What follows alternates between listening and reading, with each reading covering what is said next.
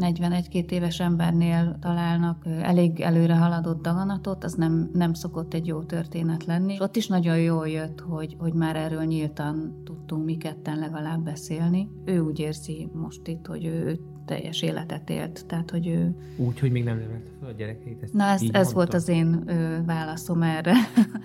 hogy azért még nagyon kicsik a gyerekek. Mondhatni, akkor nagyon bölcsnek hittem magam attól, hogy én most rákos voltam, de igazából én egy ideig azt gondoltam, hogy ez, ez valami. Menő? Ja. Nem haldoklót látok, hanem mm, embert, viszont igen, az, az látszik a, a megszenvedése ennek az egésznek egy arcon. Én akkor mondtam el nekik, hogy, hogy meg fog halni a, az apjuk, amikor átjöttünk ide a hospice Ha nem is beszélgetés, de hogy így ott vagy, és akkor így nézzetek egymást például. Onnantól kezdve, ahányszor én ott hagytam, tehát leváltott valaki, akkor mindig úgy köszöntem el tőle, hogy, hogy én jövök vissza, de hogy itt most rád van víz, van, ne foglalkozz velük, bármikor elmehetsz. Tehát amikor már nem lehet megmenteni az életünket, akkor az egy másfajta szaktudás, hogy, hogy azzal, hogy egyszer kinyitottuk ezt a, ezt a tabut, és átgondoltunk dolgokat, utána egyrészt könnyebb visszautalni, másrészt pedig le lehet tenni. Tehát, hogy az én halálfélelmemnek a 90%-a ott eltűnt. És a 10? hát annyi kell azért.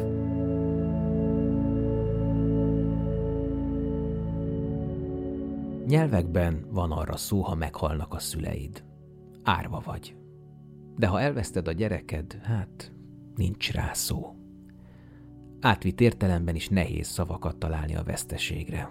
A gyásznál megnémulunk. Nem csak az egyén, de a társadalom is néma, ha mindezzel szembe kerül, holott mindenki érintett. Érint most, vagy érinteni fog. Simonyi Balázs vagyok, és a némaság helyett a magyar hangja leszek a témának, itt a 24.hu-n másfél tucat adáson át. A Nincs rá szó podcast az elkerülhetetlen, mégis szép és méltó elmúlásról mutat be megható történeteket. A legsötétebb órákról, amik egyben a legtisztábbak is. A műsor nem titkolt célja a gyermek és felnőtt hospice tevékenység láthatóvá tétele. Nem pátoszosan, nem szemlesütve. Híres, közismert emberek beszélnek kifejezetten a halálhoz fűződő viszonyukról, és itt lesznek civilek, családok, haldoklók, életvéggel foglalkozó szakemberek, orvosok, pszichológusok, ápolók, akik megosztják személyes tapasztalataikat és érzéseiket. Köszönet illeti őket, hogy mindezt vállalták. Kezdjünk is akkor bele, mert ahogy a hospice jelmondata tartja, minden perc értékes.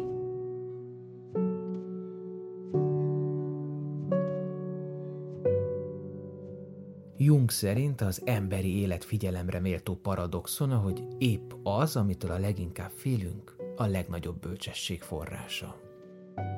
Azt általában tudjuk, hogy hogyan nem szeretnénk meghalni. Nem akarunk fájdalmat, nem akarunk kórházban, de az orvosok azért segítsenek, nem akarunk öntudatlanul, kiszolgáltatva szenvedni, de zavarni sem akarjuk a családot holmi haldoklással. Hm, majd lesz valahogyan. Ilyen ma a halál, legalábbis. Sok-sok kérdés, amire alig találunk használható választ, mert egyszerűen nem szokás nyíltan beszélni ezekről a témákról, zavarba jövünk tőle. A halál tabuja szinte lehetetlenné teszi. Így azonban segítséget sem kapunk az élet utolsó szakaszához, pedig generációkra kihatóan nem mindegy, hogy milyen körülmények között telik. Csikós Dóra, mentálhigiénés szakember egy személyes élmény alapján kezdett el olyan módszereket keresni, amikkel a halál tabuját oldani lehet, és ami a hagyományoktól elszakadt világban segíthet megtalálni saját utunkat az élet végességének feldolgozására. Életre segítette az Életvégi Tervezés Alapítványt, amely a gyakorlati vonatkozásokon túl segít életmérleget is készíteni, Kívánságainkat, szándékainkat, üzeneteinket rögzíthetjük hozzátartozóink vagy az egészségügyi dolgozók számára időskorunk, egy súlyos betegség végstádiuma, egy hirtelen baleset vagy a temetés körüli teendők kapcsán. Ebbe beletartozik többek között, hogy mit tegyenek velünk, és mit ne tegyenek velünk adott esetben. Ide tartoznak gyámsági ügyek, vagy éppen hagyatéki ügyek, akár a digitális hagyatéké, hogy mi lesz online életünkkel a halálunk után. De ide tartozik az életmérleg elkészítése is, ahol átgondolhatjuk, összegezhetjük és értékelhetjük életünk legfontosabb eseményeit, a jót és a rosszat egyaránt. Ez a fajta szembesülés és létösszegzés a haldokló betegek gyakori igénye a halára való felkészülés során. Ez az adás két részre tagolódik. Az első felében Csikós Dóra személyes történetét hallhatjuk, mesél arról az esetről, ami arra inspirálta, hogy elkezdjen az élet végével foglalkozni, hogyan hatott mindenre fiának, majd később férjének, és még később férje édesanyjának daganatos betegsége. Csikós Dóra anyósa és férje Merklik László is ugyan abban a hospice házban, ugyan abban a szobában hunytak el.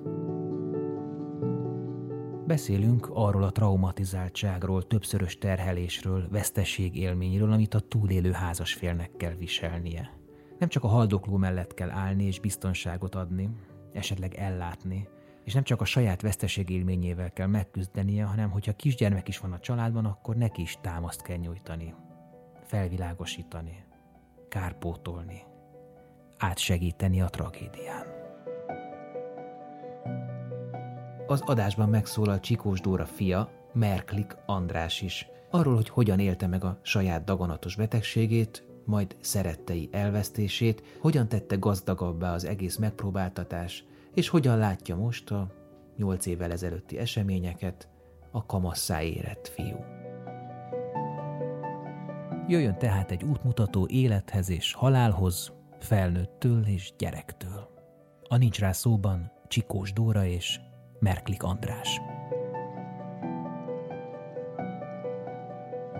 Az Életvégi Tervezés Alapítvány honlapján azt írod magadról, hogy egy személyes élmény alapján vágtál bele ebbe az egészbe. Elmondod a te történetedet? Igen, bár ez még nem az a, az a személyes élmény, tehát ahhoz képest azóta több személyes élményem is volt. saját élmény közelebbről sajnos az életemben, de az, amire ott utalok, az igazándiból egy barátnőm kislányának a daganatos betegség és halála volt, ami kapcsán nekem mm, szembe jut az a feladat, hogy a, a gyerekei egyáltalán ezt így egy kicsit úgy, úgy mellettük végigcsinálni, és, és ők számomra egész máshogy kezelték ezt a betegség halál témát, mint ahogy az én családom korábban ezt kezelte. Jobban, rosszabbul? Lehet így Ö, nyitott, kategorizálni? Nyitottabban. Szerintem nem feltétlen kell címkézni, hmm. tehát van, aki így tud vele megküzdeni, van, aki úgy. És szóval, hogy ők, ők nyitottabban álltak ehhez hozzá, még akkor is, hogyha ez egy kis, kislány volt. Tehát, volt? Igen, igen. Tehát ő, ő aztán sajnos két év kezelés után meg is halt. És, és akkor az én... Ez mikor volt? 2012-ben. És akkor a, a saját gyerekeimmel ezt meg kellett beszélni. Tehát ők is ismerték egymást, tudták, hogy én hová járok, voltunk tudom, szülinapozni együtt. És egyszerűen nem, nem volt hozzá eszközöm, és akkor elkezdtem utána nézni, hogy, hogy mondjuk egy gyerekkel hogyan kell erről beszélni. És, Van erre egyébként egy, szerintem egy nagyon jó könyv, legalábbis mi ezt olvastuk el a, a családi halálesetek kapcsán, a Singer vagy Zinger Magdolának a És boldogan éltek, amíg azt hiszem I- ez a pontos címe. Igen, az is egy nagyon jó könyv, és van most már több is magyar szerzőktől is, és hát akkor olyan nagyon ö, aranyosan reagáltak, ö, a film az kiszaladt a, a kertbe, mert hogy így ö, ugye az van talán ebben a könyvben is, hogy a saját hitvallásodnak megfelelően kezeld azt a részét ennek, hogy, hogy mi történik vele a halál után, és hogy akkor most hol van. És mi a te hitvallásod? Én hiszek benne, hogy val- valami belőlünk teljesen más formában, de, de tovább az anyag nem vészel, csak átalakul? Hát az anyag még el is vész, de, de valami az anyag, anyagból, vagy amit az anyag ide a, a, ebbe a világunkba, abból valami tovább megy. Mondjuk a buddhista ö, ö, filozófiához áll a legközelebb az én hitvallásom, és hát igen, ahogy én megfogalmaztam nekik, hogy, hogy hát beszélni már, találkozni, beszélgetni nem fogunk tudni vele, vagy hát nem fog tudni válaszolni, de hogy egyébként meggondolni lehet rá, beszélgetni lehet róla, és hogy, és akkor igen, ezen a ponton a fiam kiszaladt a kertbe, és akkor így elkezdett valamit így, tudom, valamit mondott, már nem emlékszem, hogy mit ennek a kislánynak. A, a már nem élő kislányhoz beszélt? Igen. Pont akkor volt, mikor indultunk óvodába, és, és a lányom pedig úgy menet közben kérdezgetett, hát, hogy volt-e nagymamája, aki esetleg már meghalt ennek a kislánynak, mert hogy akkor, akkor most vele találkozhatott esetleg, tehát az már teljesen az ő, az ő fejében létezett ez a, ez a fajta kapcsolat. Úgyhogy ő, ő, ő pedig így, így reagált erre a dologra. Szóval ez volt az a személyes szál, amik kapcsán én elkezdtem egy kicsit, elkezdett zavarni, hogy nekem se volt ehhez eszközöm, hogy a halálról beszéljek, akár a saját családomba. Elkezdett kitisztulni előttem, hogy mennyi minden ö, történhetne máshogy, hogyha ha erről lehetne nyíltan beszélni. És sokat olvasgattam, és angol száz oldalakon találtam olyan információkat, vagy olyan hozzáállást, ahol sokkal bátrabban, nyitottabban az élet részének tekintik ezt az egészet olyan szempontból, hogy, hogy már fiatalon is beszélnek erről. Tehát ha valaki családot alapít, gyerekei vannak, akkor az szinte egyértelmű, hogy ő végrendelkezik is a vagyonáról. Nem csak házassági szerződést köt, hanem, hanem akár... a halál esetére szóló, Például. igen, tulajdonképpen ez egy nagyon hasonló házassági szerződéshez. Igen, uh-huh. igen.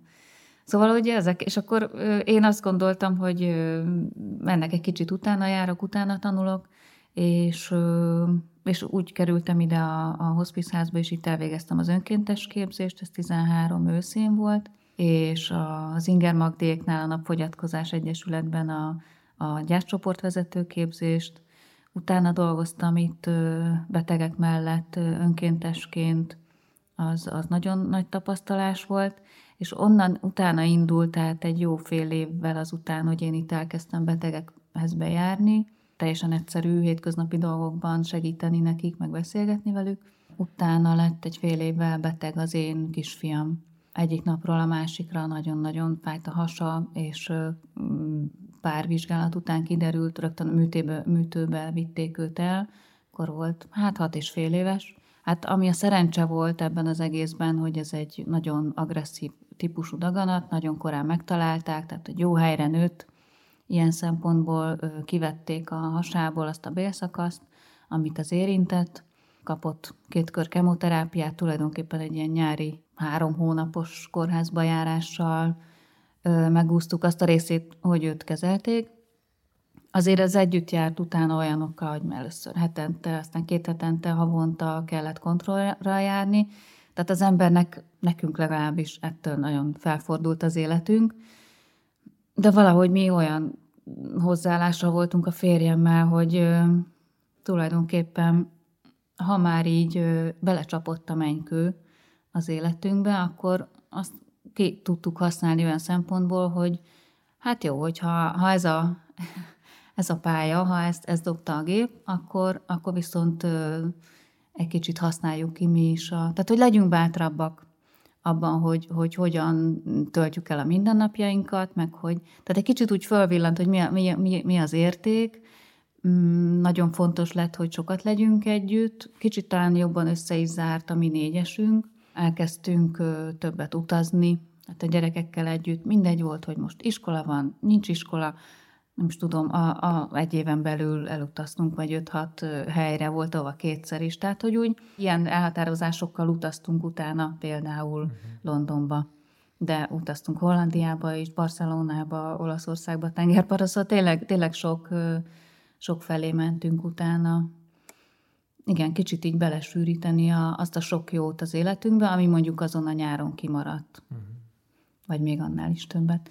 Egy De ezt általában ilyen... akkor csinálják az emberek, amikor már látnak egy végpontot, és ö, kvázi élményterápiaként ö, még akkor gyorsan együtt, még amit lehet behabzsolunk, ti meg olyan, mint hogy Hát volt egy ilyen fejre, fejre koppintás, igen, ez a, ez a betegség. De éreztél és... egyébként valamiféle spirituális összefüggést a között, hogy az a kislány meghalt, a ti családi barátotok, és utána elkezdtél ezzel foglalkozni, és mm. bang. Nálatok is lecsapott? Mm, spirituális összefüggés nem. Olyan szempontból egy kicsit így azért ezen elgondolkodtam, hogy most én tulajdonképpen azt, hogy ez egy, ez egy ilyen akadályként került elém, ne kezdjek ezzel foglalkozni a daganatos betegséggel, mert akkor tessék, az én fiam is beteg lesz. Bevon.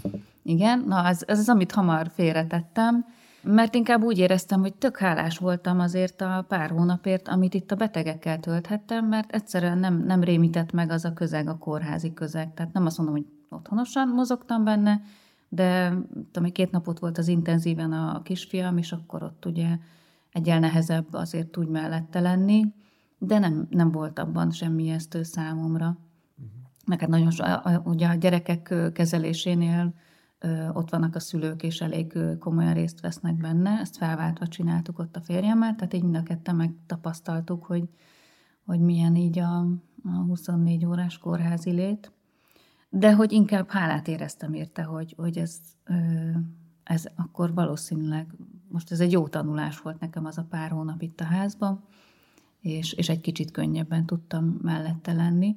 És egyébként ott, ott már az ő kezelése alatt, tehát ugye rengeteg rajzfilmet néztünk, meg olvastunk, meg játszottunk ott a ö, többiekkel, abban a szobában egyébként, vagy hát azokkal a, a, azzal a játszószobával, amit a Polcelen elindított ott a Tűzoltó utcai klinikán, és amiről az önkéntes képzésen is lehetett hallani.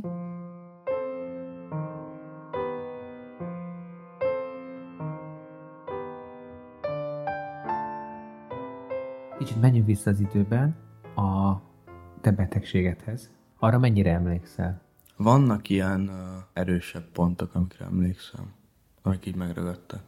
Hát ilyen branülbeszűrás, éjszaka felkelés, ilyesmik, amik így tényleg így minden nap voltak. És ezek kellemetlen emlékek? Hát kellemetlenek nem is mondanám, talán, vagy így akkor, akkor biztosan nem élveztem. De most ilyen nyugodtan gondolok vissza rá szerintem. Ez, ez neked egy nagy tapasztalatod ad, hogy te már fiatalon, nagyon fiatalon végigmentél egy rákbetegségen? Nem tudom, hogy tapasztalatot ad-e, vagy hogy ez ilyen teljesítmény lenne, vagy bármi. Azt gondolom, hogy, hogy ez így volt, és akkor én meg csak így voltam benne. Nem csináltam sok dolgot igazából. A tapasztalatnyilag, ja, valamennyit kaptam, az biztos. Mit kaptál? Vagy így, így átláttam a dolgokat egy kicsit. Milyen így a kórházban, hogy mi történik amúgy, amikor valaki rákos. Ja, hogy egy ilyen átnézetet kaptál egy intézmény működéséről?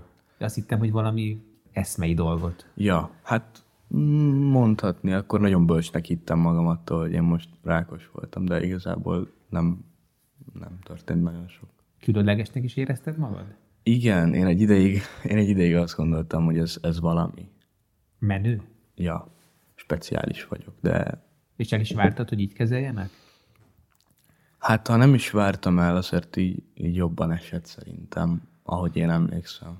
De ez miben nyilvánult meg, hogy mikor suliban nem feleltettek annyit, vagy hímes tojásként bántak veled? Igen, vagy... igen. És ez, tehát így, hogy így kicsit így külön kezeltek. És ez egy idő után nagyon így rosszul esett neki. Vagy, vagy hogy közben meg azt éreztem, hogy ezt így nem kéne igazából.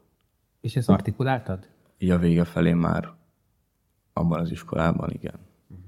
Már nem az a gyerek voltam, aki rákos volt. És amikor te kórházban voltál, akkor körülötted a gyerekek fölépültek és meghaltak? Láttál ilyet is, olyat is? Szerintem láttam olyat, hogy, hogy valami egy ilyen szomszédos ágy, az ilyen srác, akivel tök jobba voltam, az így kiürült. És akkor ugye nem lehetett tudni, hogy mi történt amúgy. A hajadat például elvesztetted? Igen, igen. Viszont utána sokkal gyorsabban nőtt vissza amúgy. Hát most elég hosszú. Igen, igen. Jó, de ez régen volt, de és például hogy élted meg a, a testednek bizonyos fokú átalakulását, bizonyos képességeid elvesztését? Szerintem a, azelőtt is hosszú volt a hajam, még ilyen hat évesen, vagy nem is tudom, hogy mikor volt. Az egy kicsit így, így rosszul esett, hogy vagy így nem, nem éreztem jól magam úgy, hogy én most teljesen kopasz vagyok. De amúgy apa lenyírta a haját. Az így vicces volt egy kicsit. Vagy hogy ilyen... Szolidaritásból? Ah, igen, szolidaritásból. Mit gondoltál ott, hogy Egyetlen gondoltál negatív kimenet erre? 7-8 éves gyerek, az gondol a halára, gondol arra, én, én nem gondoltam ezt? arra amúgy, hogy én most csak azt éreztem, hogy ez most nem jó, mert fáj, de hogy azt nem éreztem, hogy ebből bármi rosszabb lenne. Vagy nem konstatáltam magammal, hogy ebből halál is lehet. Nem hiszem amúgy, hogy én ezzel ilyen sokat foglalkoztam volna. Utána biztosan, vagy, vagy hogy uh, utána így jóval, mondjuk egy-két évvel elkezdtem ezzel így, vagy a szüleim révén is talán így belevittek. De hogy akkor meg így előtte sem nagyon gondolkodtam ezen. Nem tudom, először mindig ilyen, ilyen nagyokat mondtam, hogy igazából ezt így, így el kell fogadni, vagy nem is, nem, lehet, hogy nem is azzal kezdtem, lehet, hogy azzal kezdtem, hogy ez milyen borzalmas, hogy mindenki meghal. És utána meg arra, arra jutottam, hogy ezt így el kell fogadni, hogy mindenki meghal egyszer. De ezt most mosolyogva mondod, mint hogyha ezt már meghaladtad volna. Igen, de mondjuk igazából nem haladtam meg, az igaz. Mármint az, hogy, hogy ezt így elfogadjuk, szerintem az egészségesebb, mint hogyha azt mondjuk, hogy, hogy így félünk tőle, és nem, nem érezzük azt, hogy ez mi. Azt mondod, egészségesebb, hogy ha elfogadjuk a halandosságot. Édesapád halála ezen a gondolaton erősített? Szerintem amiatt, vagy így akkor, akkor tényleg tapasztaltam dolgokat, amiket például a, a betegségemben nem. Mert akkor kívülről láttam egy ilyen, ilyen folyamatot. Onnantól szerintem jobban így átláttam a dolgokat. Amúgy szerintem el is kezdtem én olvasni dolgokról, meg anya is mondott pár cuccot, meg így beszélgettünk róla sokkal többet. És akkor így kialakult bennem egy ilyen dolog, hogy, hogy az így oké, okay, ez így van. Mondjuk akkor, akkor biztosan nagyon fájt, mert ilyenkor mindig, mindig nagyon fáj így az elején.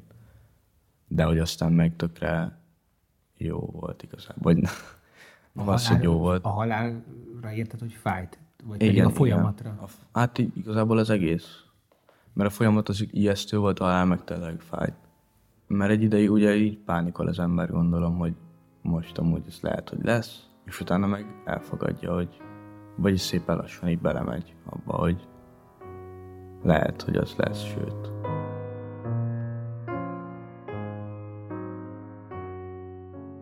És utána, hát volt mondjuk egy jó fél év nyugi, azután, hogy őt kezelték meg, meg nagyjából eltelt egy év a, a kezelés óta, és rákövetkező fél évvel pedig a férjemnél találtak egy daganatot, és hát ez amikor mondjuk egy ilyen 41-2 éves embernél ö, találnak ö, elég előre haladott daganatot, az nem, nem szokott egy jó történet lenni, és ezzel ő valahogy ott az elején próbált minket megvéneni tőle, de ő tisztában volt ezzel, és ott is nagyon jól jött, hogy, hogy már erről nyíltan tudtunk mi ketten legalább beszélni.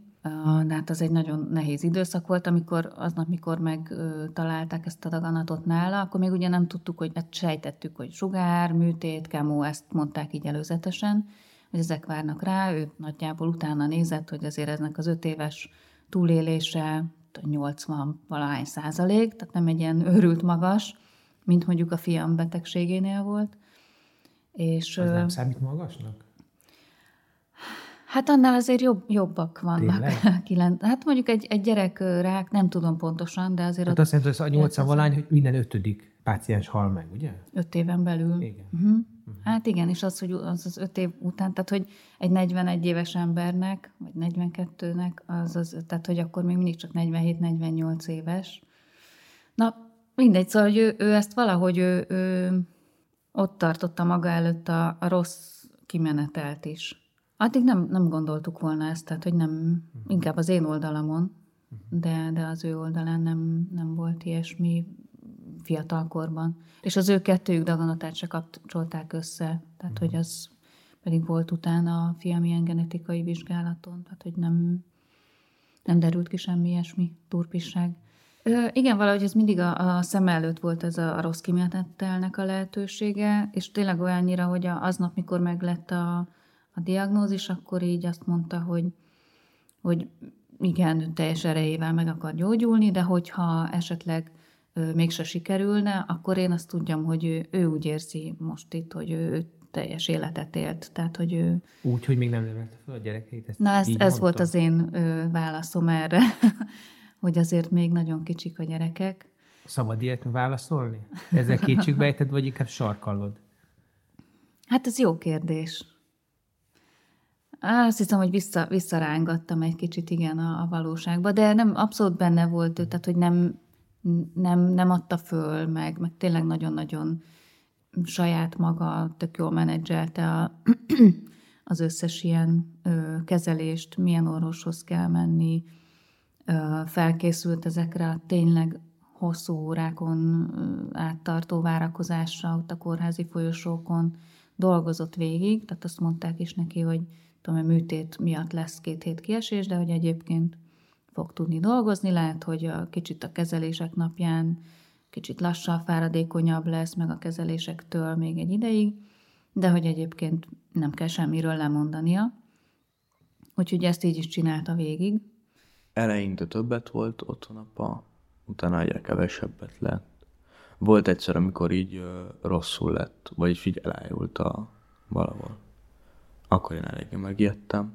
De hogy a, ezek kettő pont között, a búcsú meg a, a megtudás között, hogy, hogy rákos, szerintem az végig egy ilyen, ilyen elbúcsúzás volt. Nem egy végső búcsú, hanem hogy, hogy innen amúgy le lehet tenni. Emlékszel olyan mondatokra, amik most így utólag nyertek értelmet, vagy más megvilágításba helyeződtek? Igen, ilyen kisebb gesztusok, ilyen örülések, vagy bármik. Vagy este gyakrabban bejött, mert általában anya énekelt. Énekelt? Igen, igen. Vagyis, hát amikor annyi idős voltam, akkor mindig így énekeltek, hogy aludjak el. Azt én így nem éreztem, hogy az amiatt van, meg ezek a szerelések. Szerintem voltak ilyen életigasságai apának, ilyen kis ilyen cafatok, amiket így mondogatott, vagy leírt. Az én betegségem is után is, meg az a közben, amiket én nem értettem akkor igazán, mert amúgy többnyire angolul mondta. De alapból sem értettem volna. És neked hagyott valamit írásban? Szerintem nem hagyott nekem írásban sokat. De én nem is vártam el azt, hogy most ő így elbúcsúzzon tőlem egy levélben. De az biztos, hogy az ilyen olyan dolgok, amik fontosabbak egy ember életében, vagy ilyen kilométerkövek, de nem így mondják. Szóval ilyen, ilyen fontos dolgok, azok így megtörténtek. Vagy így átélt nagyon sok dolgot. És hogy az neki már simán lehet elég. Hogyha úgy történik, hogy nem lesz több. Hát a, a gyógyító része a dolognak az mondjuk egy szűk évig tartott, és utána kezdett, kezdtek olyan fájdalmai lenni, amik gyanúsak voltak. Fél évvel a halála előtt derült ki, hogy csontáttétek vannak, szinte mindenhol, és hát ugyan nem ez a szokásos lefolyása ennek a betegségnek, tehát valahogy ezt így mindig, mindig megkaptuk, hogy hát hogy ez, ez nagyon ritka, hogy ez ebbe az irányba megy, de mégiscsak ez volt, és utána mondjuk akkor azt mondták, hogy három év túlélése van ilyen eséllyel, de biztos, hogy nem fogják tudni meggyógyítani. Az azt jelenti, hogy még három évet legjobb esetben élhet. Igen, igen. Tehát nincs túlélés. Igen, ezt mondták 18 elején. Aha. Mm. És hát ő egy nagy cégnek volt, saját általuk egy barátokkal együtt indított cégnek volt, addigra az kinőtte magát egy 200 fős cégé, annak volt az egyik vezetője, és kicsit az, mint a másik családja, az is ott volt. Ott elmondta? Hogy, hát annak, aki kérdezte, annak igen. Tehát aki kifejezetten rákérdezett, a betegségét azt tudták. Tehát ő úgy is ment, ő olyan típusú kemót kapott, hogy ilyen nyakba lógott a kis pumpája, megkapta mentbe, de egyébként az utolsó hónapokban is a, a vére, akkor véretömlesztéseket kapott, utána, utána vittem be az irodába, annyit kértem tőle, hogy valaki hozza haza, vagy, vagy taxival jöjjön, tehát hogy ne, ne metrózzon hazafelé. Szóval ez egy elég zűrös fél év volt, ugyanakkor megint visszajött ez, tehát hogy az életvégi tervezésből, amiket én tanultam addigra, mondjuk akkor már egy jó négy éve foglalkoztam ezzel a témával, és azok a kapcsolatok, amik megvoltak, azokhoz lehetett nyúlni. És a, hát az alapítványon belül, akkor még ugye ez külön alapítványként működött, ami most itt a Hospice alapítványnál életvégi tervezés programként működik, ott a pszichológus barátnőm ült le vele, és, és átbeszélték, hogy az élete végén, tehát amikor már nem tudják se hogyan se meghosszabbítani az életét. Szóval, hogy mi az a pont, ameddig ő elmenne, uh-huh. azért, hogy, milyen hogy megköz... vállal, milyen igen. beavatkozásokat hajtsanak még végre rajta. Igen, igen, igen. De azt nem érezted, és hogy megint egy pillanatra a spirituális dolgot hozzam be, pedig tényleg nem vagyok ennek annyira nagy rajongója, de azért ez mégiscsak nagyon furcsa, hogy te elkezdesz foglalkozni az életvégi tervezéssel, és utána kétszer is, de leginkább ugye a férjed esetében a lehető legélesebben kellett ezt kipróbálni. Ott már eszembe se jutott, hogy én ezt a témát letegyem. Tehát tényleg azt éreztem, hogy inkább adott az a fajta tapasztalat.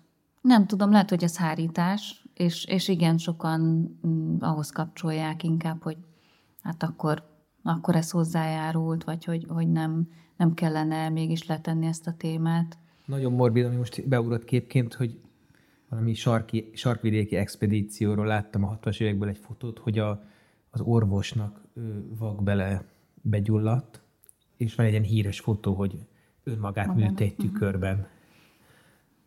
Kicsit, kicsit erre emlékeztet az eset.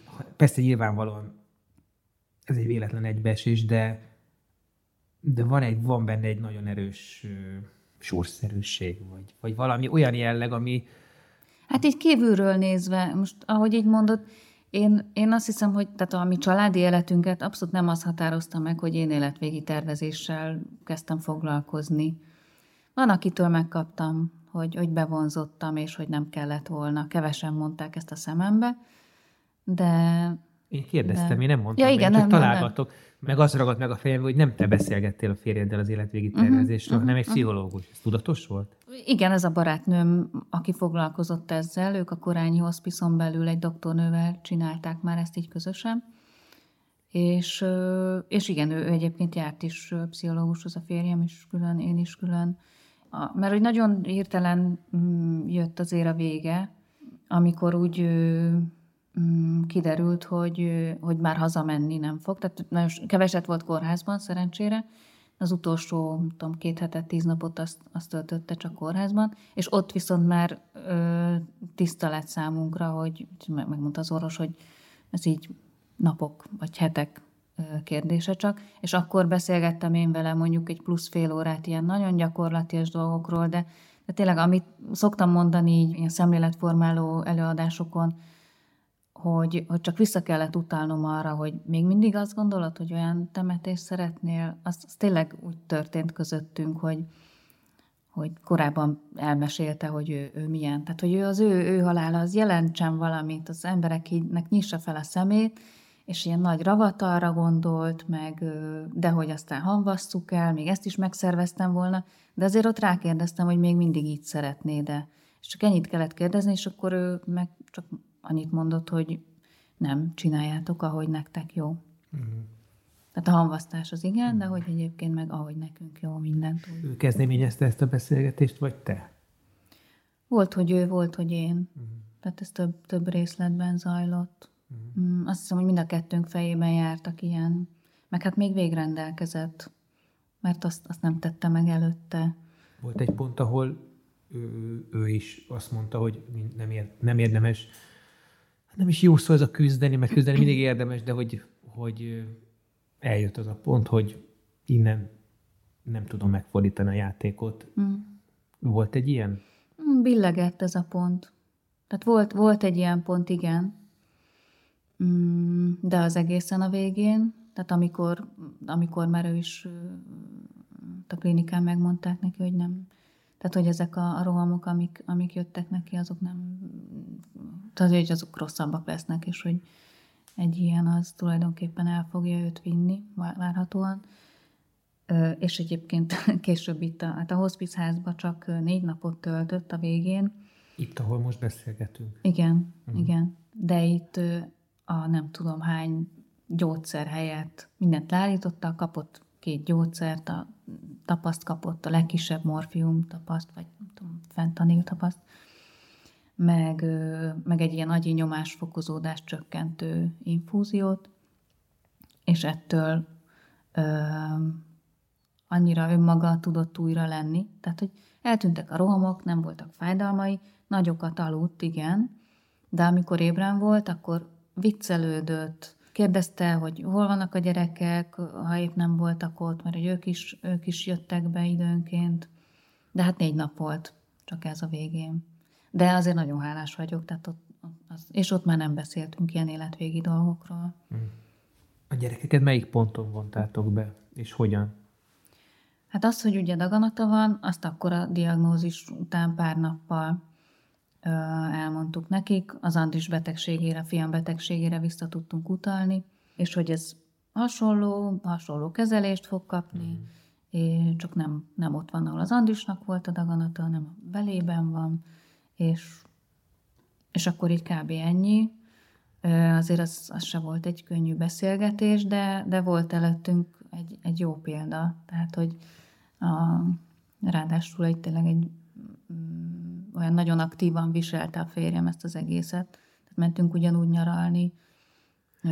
Az, hogy nem volt könnyű beszélgetés, azt úgy érted, hogy sírás, kétségbeesés, vagy úgy érted, hogy a nagy és legyőzhetetlen, halhatatlan titán apa mégsem az?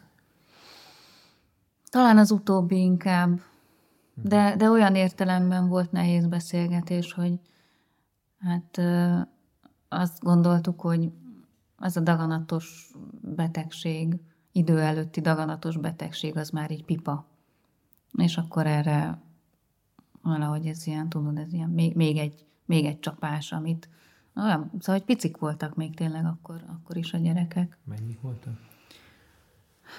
Hát akkor volt talán nyolc és fél a fiam, és tíz és fél a lányom.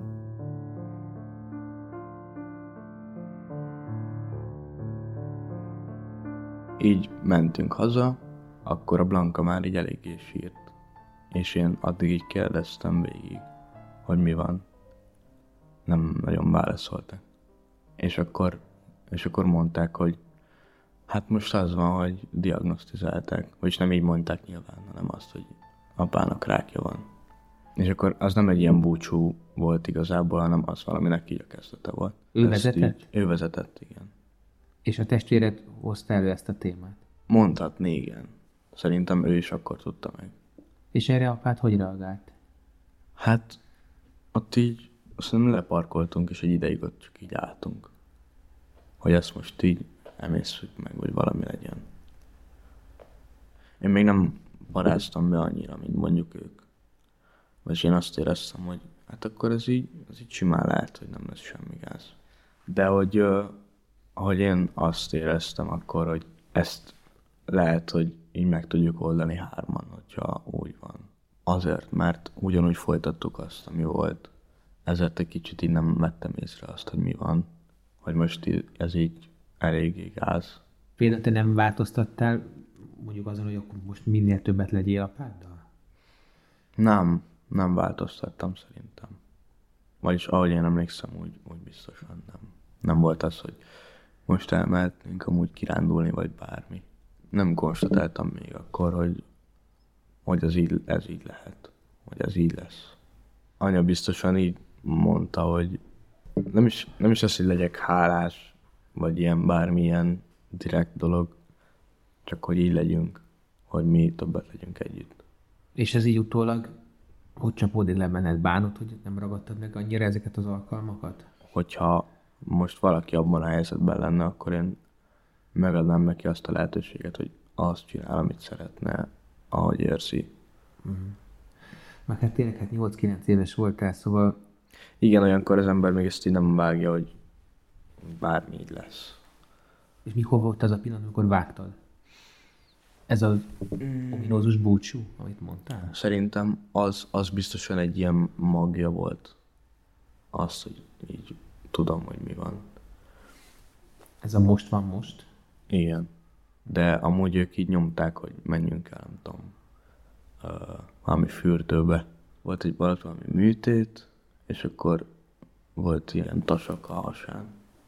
És akkor ugye elmentünk fürdőbe. Amúgy csináltunk ilyen ilyen cirkuszi mutatványokat, apával, szóval nem tudom, hogy melyiket figyelték jobban, hogy ilyen van egy tasak a hasánál, vagy azt, hogy ilyen cirkuszi baromságokat csinálunk. Ilyen dobál, meg ilyesmi? Na, vagy valószínűleg ezt így észrevették, és így máshogyan viselkedtek vele egy kicsit. Az élet ment tovább? Biztos, hogy nehezebb volt így apa nélkül csinálni dolgokat. Mert most is nehezebb. De hogy így mentünk, ja. Vagyis ezt már így a végén gondoltam, hogy, hogy ezt így lehet, meg anyák nagyon sokat beszélgettek erről szerintem. Vagyis amiket én így kihallottam, azok szerintem azok voltak. Így beszélgettek a szobájukban, én meg egy kicsit így bekukkantottam, hogy mi van. És akkor abba hagyták? Hát akkor így uh, kinéztek eléggé. Biztos volt valamilyen jogi baromság, amit, amiről beszélgettek.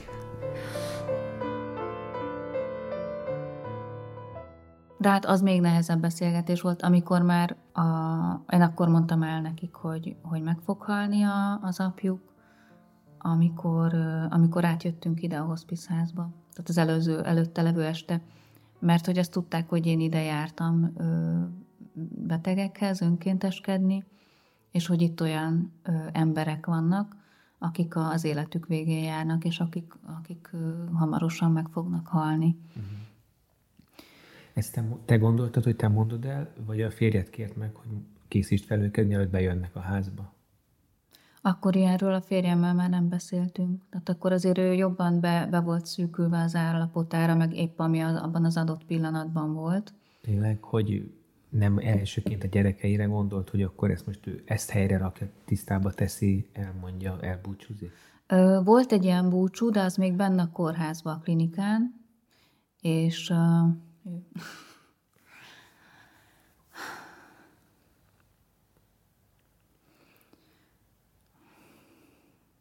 azért még mindig nehéz róla beszélni.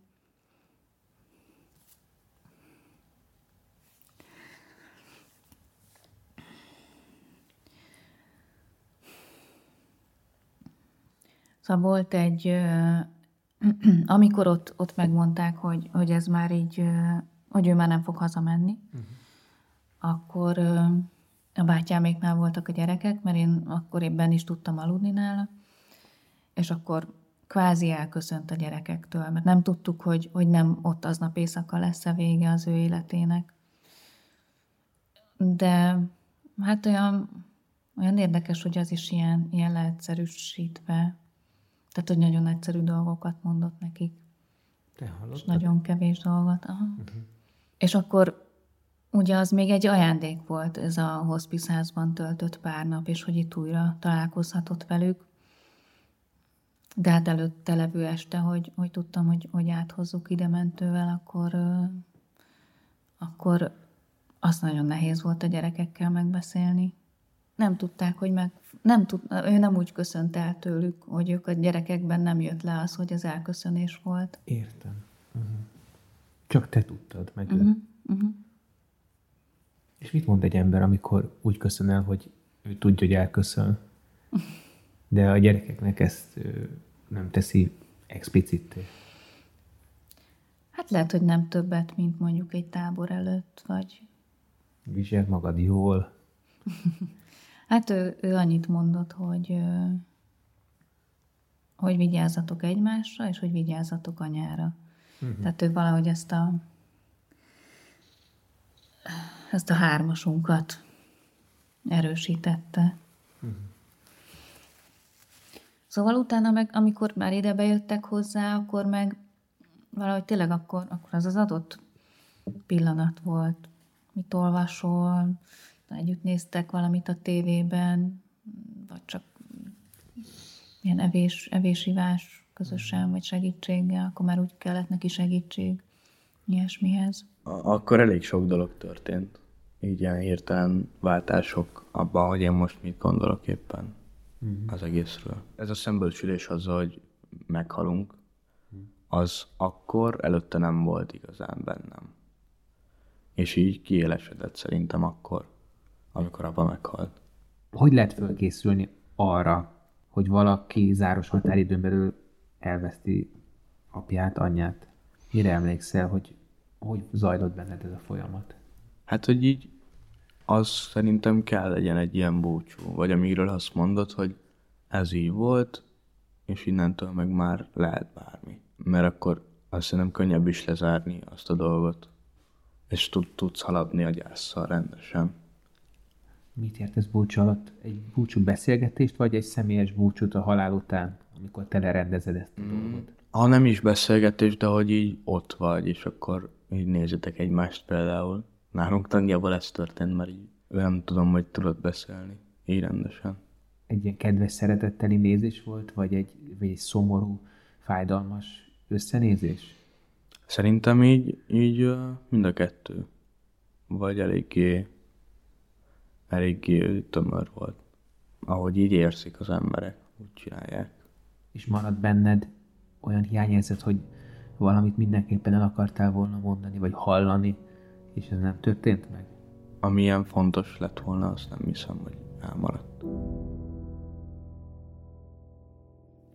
Ő hajnalban halt meg, és mi hívtak ugyan rögtön, amikor így látták, hogy, hogy most nagyon nehezen veszi a levegőt, és akkor a, a lányom valahol máshol volt barátoknál, és a fiammal voltam otthon, őt gyorsan mm, beadtam egy barátnőmhöz, tehát hogy valahogy így nagyon jól összeálltak nekünk a segítségek abban az időben, tehát azt nem tudom, hogy vészeltem volna át anélkül.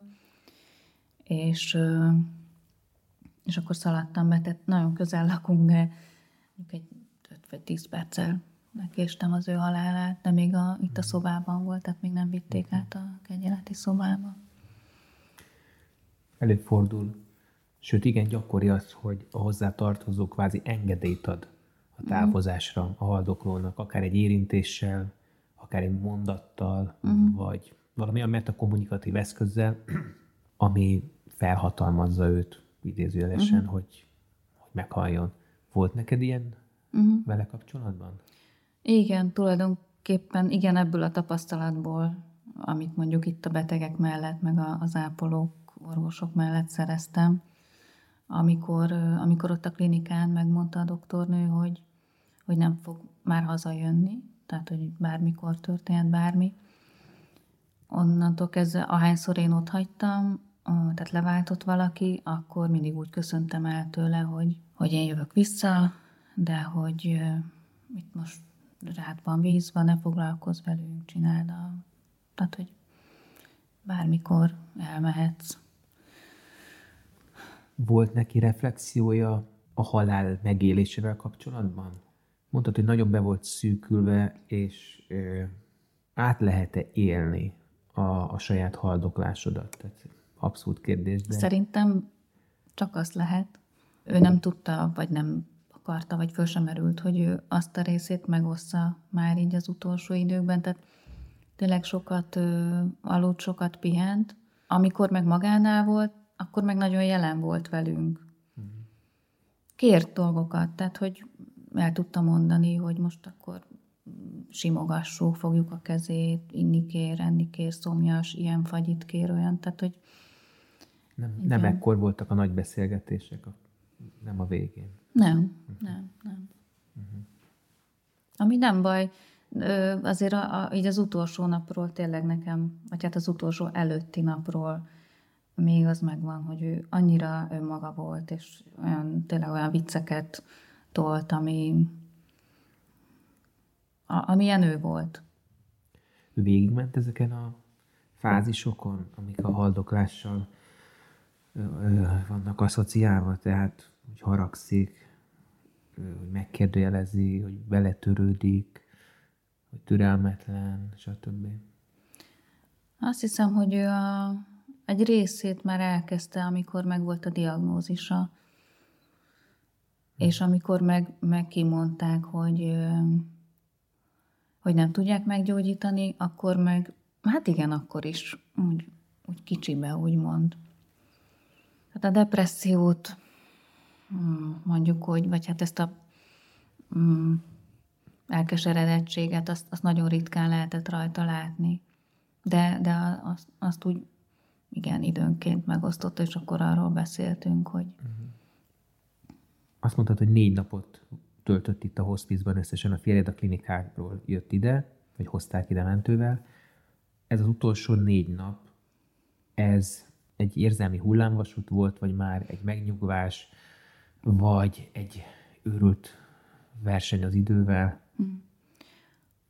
Hát ugye előre nem tudtuk, hogy ez csak négy nap lesz, de amikor megérkeztünk, akkor, akkor még azért inkább egy ilyen feszültség volt, mert nagyon rossz állapotba érkezett, és, és amint, tudom én, tehát reggel érkeztünk, vagy délelőtt, és délutánra, estére már így nagyjából kiderült, hogy, hogy itt egész más, másféleképpen nyúlnak hozzá, másféle kezelést, vagy egy gyógyszereket kap, tehát már egy, egy, egy intenzív osztályon, ahonnan ő ide került, intenzív gyógyszereket, intenzív beavatkozások, kezelések vannak, intenzív hatású dolgok történnek. Itt pedig, itt pedig tényleg az ő a jólétért, tehát hogy ő jól érezze magát, hogy nyugodt legyen, ne legyen fájdalma, de azért magánál legyen, amennyit szeretne, és ez, ez, ez mind rengeteget adott, plusz tényleg ezek az apróságok, hogy amikor jönnek körbe a, az ápolók vagy az önkéntesek a ebéddel, vacsorával, akkor, akkor így minket is megkérdeznek, hogy kérünk-e valamit, a kezemben nyomják, vagy ott hagyják azt a plusz szendvicset.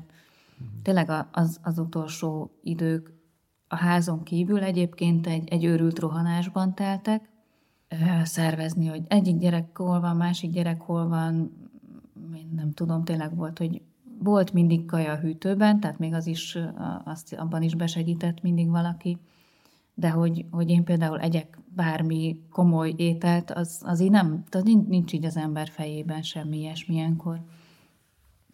És akkor így valahogy, ha, ha, szóval egy törődést uh, úgy nem csak a, a férjem felé, hanem úgy az egész uh, család felé éreztük, és az egy nagyon, az egy megnyugtató érzés.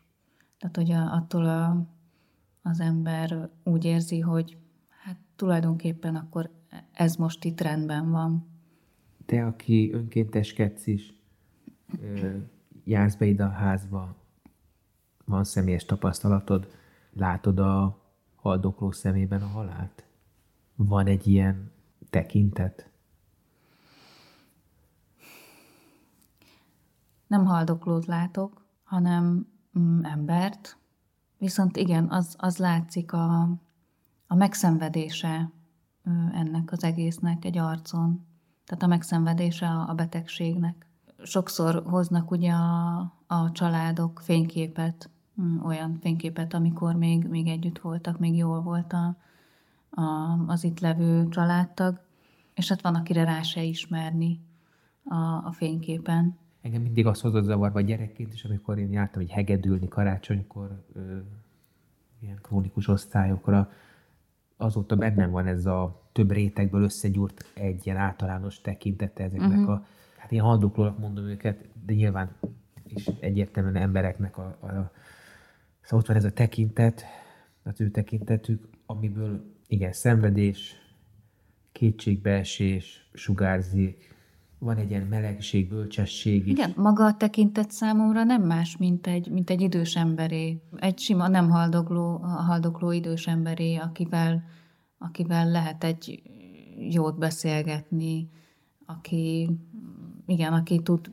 három olyan dolgot mondani, ami, ami aztán sokszor előjön. Tehát, hogy bölcs dolgokat ö, tud mondani. Nehezen tudok ettől a szemkérdéstől szabadulni. Mindig beugrik a Tandorinak az Omás című verse, és az, annak az utolsó négy sor az így hangzik, hogy most még nem deszka földes álruhásan, visszanézhetnél-e hűlővetésre, hogy zokogás kockázzon koponyákban, és kopogjon tört szemük dióverése.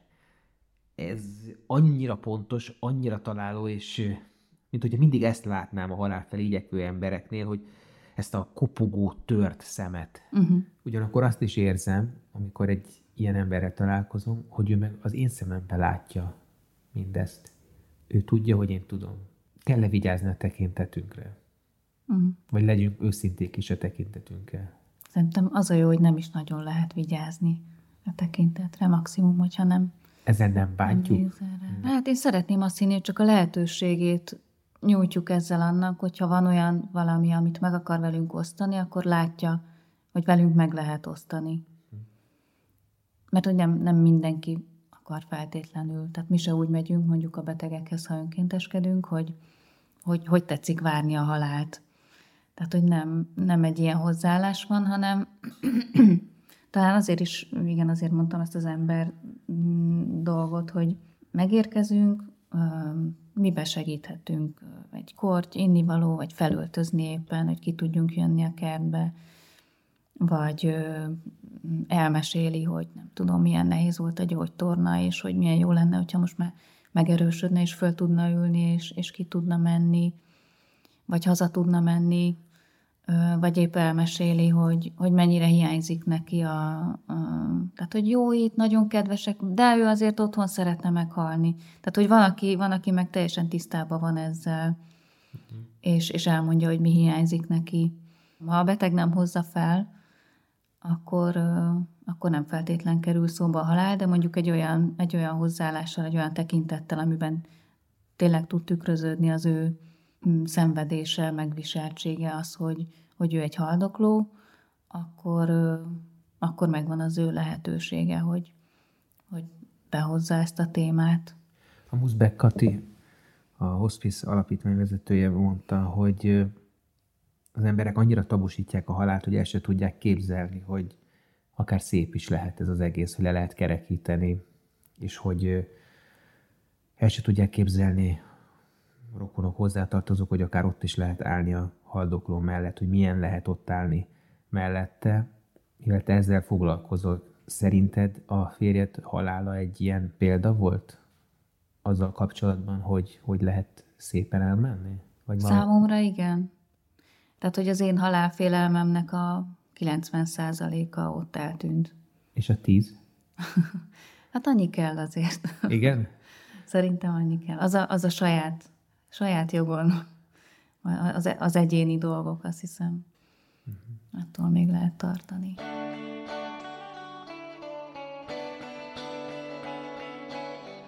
Nagyon sok embernek megkérdezték már, hogy mi a, mit dolgozik az, mit dolgoznak a szülei, és akkor én mondtam, hogy az apukám ilyen programozó cuccot csinál, és akkor azt így tudták, hogy mi, és akkor mondtam, hogy anyukám meg ilyen életvégtervezéssel foglalkozik, és akkor teljesen egy ilyen, egy ilyen szürke homály borult arra, hogy az mi. Mindig visszakérdeztek? Hát volt, amikor így, így meghökkentek, hogy az így mi. Biztosan volt az is, hogy, hogy úgy tettek, mint hogyha tudnák. És röviden, hogy válaszoltál? Hogy mi ez az életvégi tervezés? Hát vannak ezek az emberek, akik valószínűleg meg fognak halni. És ők azzal foglalkoznak, hogy a családtagoknak könnyebb legyen elengedni, vagy, vagy dolgozni a gyászban. Vagy erre az maradt meg a fejekben, hogy anyukád valamilyen formában egy a halállal igen, foglalkozik? Igen. És azt szerintem, én azt gondoltam, hogy ez tök menő, hogy ilyen, ilyen tabosított témákat hoznak fel. És mennyire hozta haza ezeket a témákat?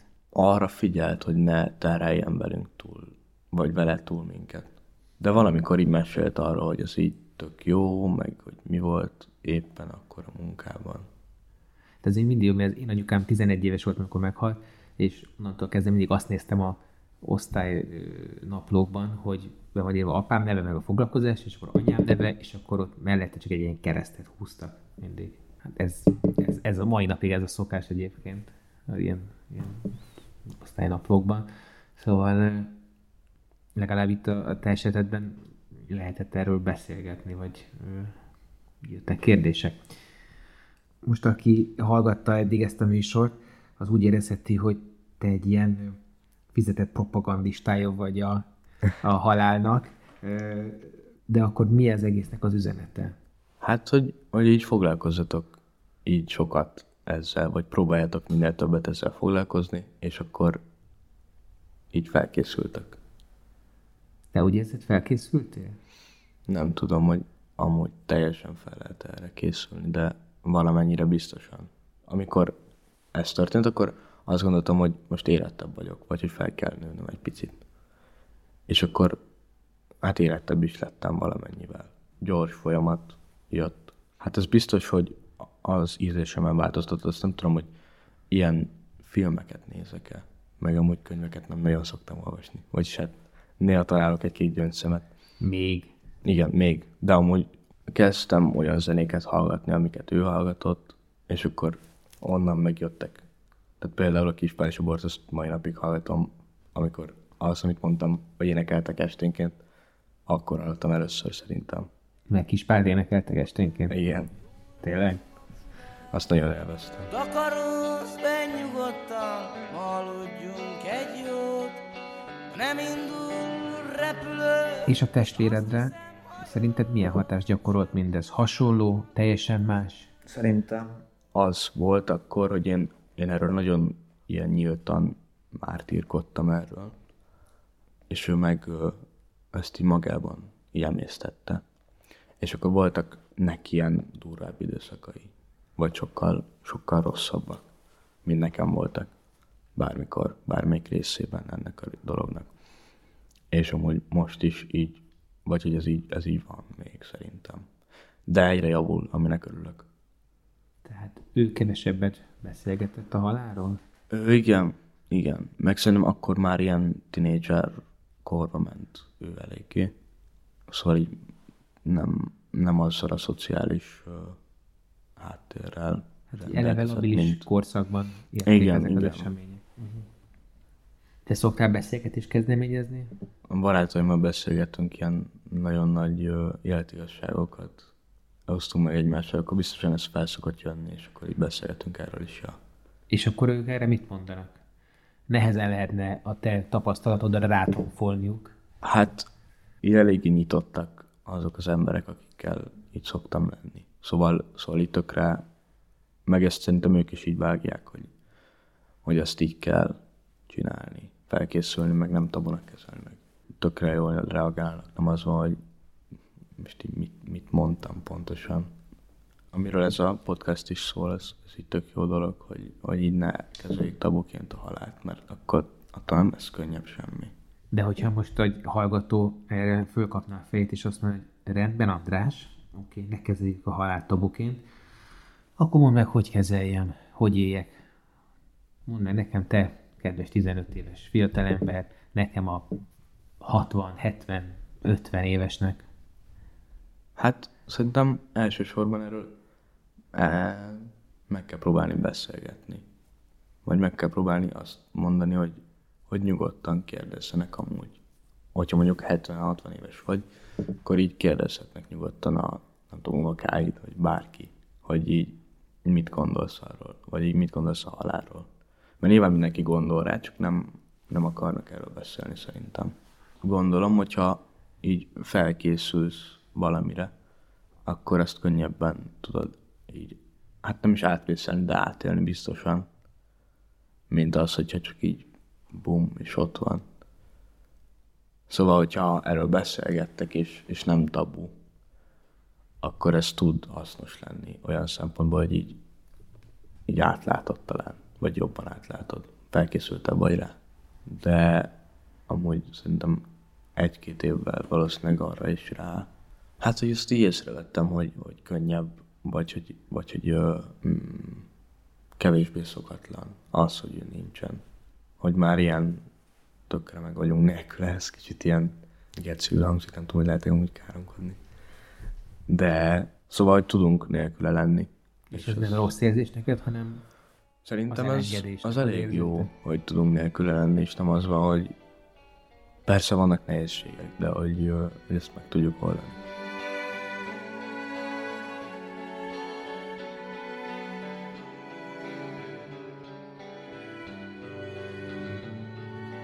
De úgy tudom, a történet még nem ért véget, ugye? Hospice a hospice házhoz kapcsolódó történetünk. Hát tulajdonképpen a tágabb családból, igen, nemrég vesztettünk el a férjem édesanyját. Ő is daganatos betegséggel küzdött, mm, de egy másfajta daganat, de az is egy daganatos betegség volt. És, és ő is itt töltötte az utolsó, hát talán tíz napját, ráadásul ugyanabban a szobában. Ez így mint jött a ki? férjem. Igen. Igen. Most nem fogom előhozni újra a spirituális kártyát. De túl, túl sok az egybeesés. E, és ő a te ráhatásodon, a te családban megosztott tapasztalatid alapján jött be ide? Igen, meg hát ő, ők a hospice otthonápolási kereten, tehát a hospice otthonápolás keretein belül kaptak már egy ideje ellátást otthon, és hát nagyon érdekes, hogy az ő mm, ápolása kapcsán bennem is, tehát ők, ők nagyon gyógyulni, erősödni készültek még. És ezt sokszor látjuk itt a, a bekerülők közül, akik ö, még kevésbé fogadták el azt, hogy, hogy gyógyíthatatlan a, betegségük, illetve hogy ez már az a, az, az idő, amikor, amikor a, tulajdonképpen a, az utolsó hetek történnek. És az én, én tehát hogy nagyon-nagyon átálltam én is arra, hogy, hogy igen, erősödni kell egy kicsit ide bejönni, és ugyan a pont az anyósommal kettesben ő nagyon sokszor hozta föl azt, hogy, tehát, hogy ő, ő már meghalni készül. Nagyon aggódott az apósom miatt, hogy vele mi lesz, és, és e, ezzel így sok, sok, szóval egy erős sok szó esett közöttünk szeretett volna otthon meghalni, de hát erre nem, nem volt tehát az ő állapotát, nem lehetett otthon jól kezelni. Mm. Mm. És ő mit szólt ahhoz, hogy ugyanoda kerül, ahol a fia volt? Ugyanabba a szobába? Hát amíg ezt úgy igazán föl tudta fogni, hogy mi történik körülötte, akkor, akkor ez elég nehéz volt. Illetve Hát nem is tudom, egyébként egy kis, kis megnyugvás is volt ebben. Mm. És ő tényleg, ő abszolút arra készült, hogy, hogy ő találkozni fog a, a fiával, tehát hogy a halála után akkor végre újra együtt lesznek. Ez nyugtatta meg, ez a tudat. Akkor ez egyfajta könnyebbséget is adott neki? Neki igen. Uh-huh. Igen. Van a Kosztolányinak egy riportja, egy koldossal 30-as évekből, és a, ott írja azt, hogy koldusról, hogy mivel tudja, hogy már lejjebb nem kerülhet, ez valami nagy fenséget és könnyebbséget ad uh-huh. neki. Biztos, hogy van egy ilyen megkönnyebbülés, vagy hát sokszor uh-huh. a végén, az utolsó időben. Amikor a, a nagymamám volt itt, egyszer így bementünk hozzá, és akkor látott, arra emlékszem. De amúgy általában csak így a nagypapámmal kiültünk és beszélgettünk. Vagyis vele igazán nem töltöttünk sok időt, mert ő így nagyjából aludt. Amikor ide jártál, akkor, akkor milyen érzésed volt itt, hogy ez egy egy irányú út, ez egy halottas ház, vagy mi volt benned? Nem tudom amúgy, hogy mi történik itt, de tök jó. És, Tényleg nem tudtad, mi történik? De egy, egyáltalán, vagyis én azt gondoltam, hogy így adminisztrálnak gondolom, amit akkor se, azt sem tudtam, hogy mit jelent szóval. Mert sokan ugye nem csak, hogy nem beszélnek aláról, de, de például a gyerekeket óvják, védik attól, hogy bármi ilyesmivel kerüljenek szembe. Az, hogy nyitott ravatal, meg ilyesmi, ja. szóba se jön a gyerekek, nem, nem nézik meg, nem nézhetik meg. Sok gyereket el se visznek temetésre. Az, az biztos, hogy nem borzongtam ájtól. Vagy nem az volt, hogy most itt így mit keresek egyáltalán, itt miért nem lehetett otthon maradni. Azt gondoltam, hogy így most így itt vagyunk, és ez, ez így ez így ok. Vagy hogy hogy itt így tök jó, hogy itt vagyunk. Nem tök jó, de hogy, hogy nem is, nem is baj. A két elmondott történetben, vagy pontosabban a három elmondott történetben, hogy illeszkedik, hol illeszkedik bele az életvégi tervezés alapítvány, ami egyébként idén nyáron meg is szűnt, uh-huh. és integrálódott a uh-huh. Magyar Hospice Alapítványba. Hol, hol lépett be az alapítvány ebbe a trilógiába? Hát tulajdonképpen még az első mm, személyes közeli érintettség előtt, ugye akkor kezdtünk, akkor alakult meg az alapítvány, és hát időnként én leraktam, mm, de hát nyilván nem egyedül csináltam ezt a dolgot, és akkor a többiek azért, azért vitték tovább. Mindig visszaépült az a, az a, a személyes tapasztalat is, tehát a családon belüli tapasztalat is, meg a betegekhez is jöttem vissza párszor önkénteskedni, és az a tapasztalat is, az is mindig, mindig visszaépült. Amikor visszajöttél önkénteskedni, ez már a férjed halála után volt? Jöttem a, a, igen, a fiam betegsége után is, és meg a férjem halála után is, csak utána jött a Covid, és azóta viszont ide az irodára járok csak be. Az életvéggel foglalkozó szervezeteknél mindig legyen az egy hospice, vagy akár egy ilyen életvégi tervezés alapítvány, vagy bármi, de hogy mindig azt emelik ki, hogy nagyon sokat lehetne haladni, nyerni idézőlesen azzal, hogyha nem tabusítanák uh-huh. az emberek a halál. Társadalmi szinten nem lenne egy ilyen, egy ilyen szent borzadály körülötte, illetve szőnyeg alá söprése. Miért nem szokás nyíltan beszélni ezekről a témákról? Van értelme ennek a tabunak, mert hogy félünk a haláltól, félünk az ismeretlentől, félünk a, akár az ismert ismeretlentől, tehát mondjuk a fájdalmaktól, a különböző orvosi beavatkozásoktól, egyáltalán a betegségtől. Tehát, hogy van Ha nem beszélsz valamiről, akkor nem is kaphat segítséget. Tehát ez olyan, mint hogy elromlott a mosógépem, de hogyha én nem teszek érte, nem hívok fel egy szakembert, vagy nem nézek meg egy manuált a, a, az interneten, uh-huh. hogy megszereljem magam, akkor nem fog az a mosógép megjavulni. Tehát az ott marad mindig, ahogy a halálfélelem is ott marad. Igen, igen, lehet ellene tenni. Nyilván persze sokkal jobb, hogyha ha tudunk róla beszélni, de azt hiszem, hogy azért az, az természetes, hogy, hogy a, a halálfélelem ö, egy csomó mindentől, tehát hogy meg akarjuk kimélni magunkat egy csomó mindentől emiatt, attól, hogy bekerült ö, mondjuk leginkább az orvosi kezekbe, vagy tehát a, az egészségügybe a halál, és kikerült a családokból, kikerült a közösségekből, attól sokkal nehezebb ezt a halálfélelmet mm, megemlíteni is, megkezelni. Tehát, hogy sokkal több helye volt akkor, amikor, amikor tényleg a, az rész, a családi életnek a része volt az, hogy valaki megöregszik, baja lesz, és aztán meghal. Van egy írásod ebbe a témába, és ott most nagyon leegyszerűsítve szembeállítod a méltóság megőrzését a szakszerűséggel. És ez kicsit olyan, mint egy választás lenne az embernek. Tehát, hogy vagy azt választ az ember, hogy, hogy megfelelő infrastruktúrában, már hogyha rendelkezésre áll kórházban ilyen, képzett személyzettel uh-huh. megpróbálják megjavítani. Uh-huh. Hát igen, ott mondjuk az élet megmentése áll szemben talán inkább a méltósággal. Igen, tehát a gyógyító orvosi szakértelem az, ami, amire akkor még szükség van, és mm, amire akkor igazán szükség van, hogyha még, még azt szeretnénk, hogy megmentsék az életünket, de amikor már erről nincs szó, tehát amikor már nem lehet megmenteni az életünket, akkor az egy másfajta szaktudás. Tehát, hogy az is egy, egy szaktudás, de öm, amellett sokkal inkább érvényesülhet a, az emberi méltóság.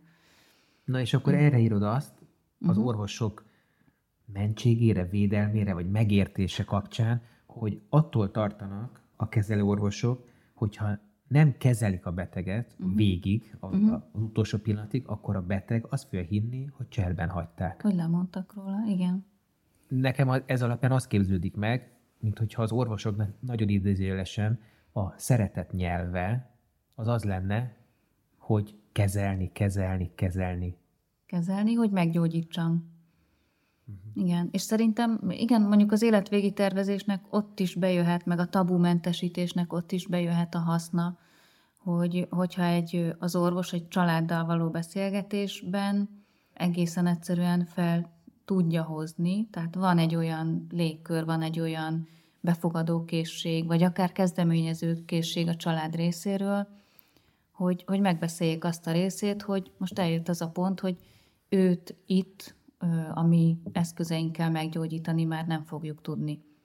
És akkor ezen a ponton nem feltétlen kell elengedni annak a családnak a kezét, mert azt lehet mondani, hogy viszont ö, el tudnak menni ide, oda, amoda, én tudok ö, ebben segíteni, ö, a hospice otthonápolás vagy, vagy intézményi ápolás erre meg erre alkalmas, akár egy időtávot is meg lehet próbálni belőni, persze ez mindig, mindig azért nagyon rizikós, és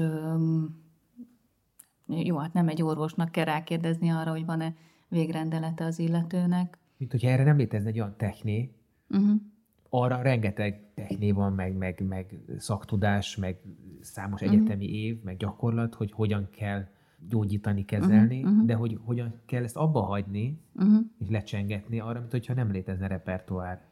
Vagy kevés a, a gyakorlatok benne. Én azért bízom benne, hogy, hogy egyszer csak összeér ez a, ez a két dolog. Tehát az orvosképzésben is van tanatológia, orvosi kommunikáción belül tanítják a rossz hírközlését, illetve hogyha a családok is úgy érkeznek meg egy ilyen szituációba, hogy, hogy fel vannak készülve akármilyen hírre, akkor, akkor ez egyszer csak összeér.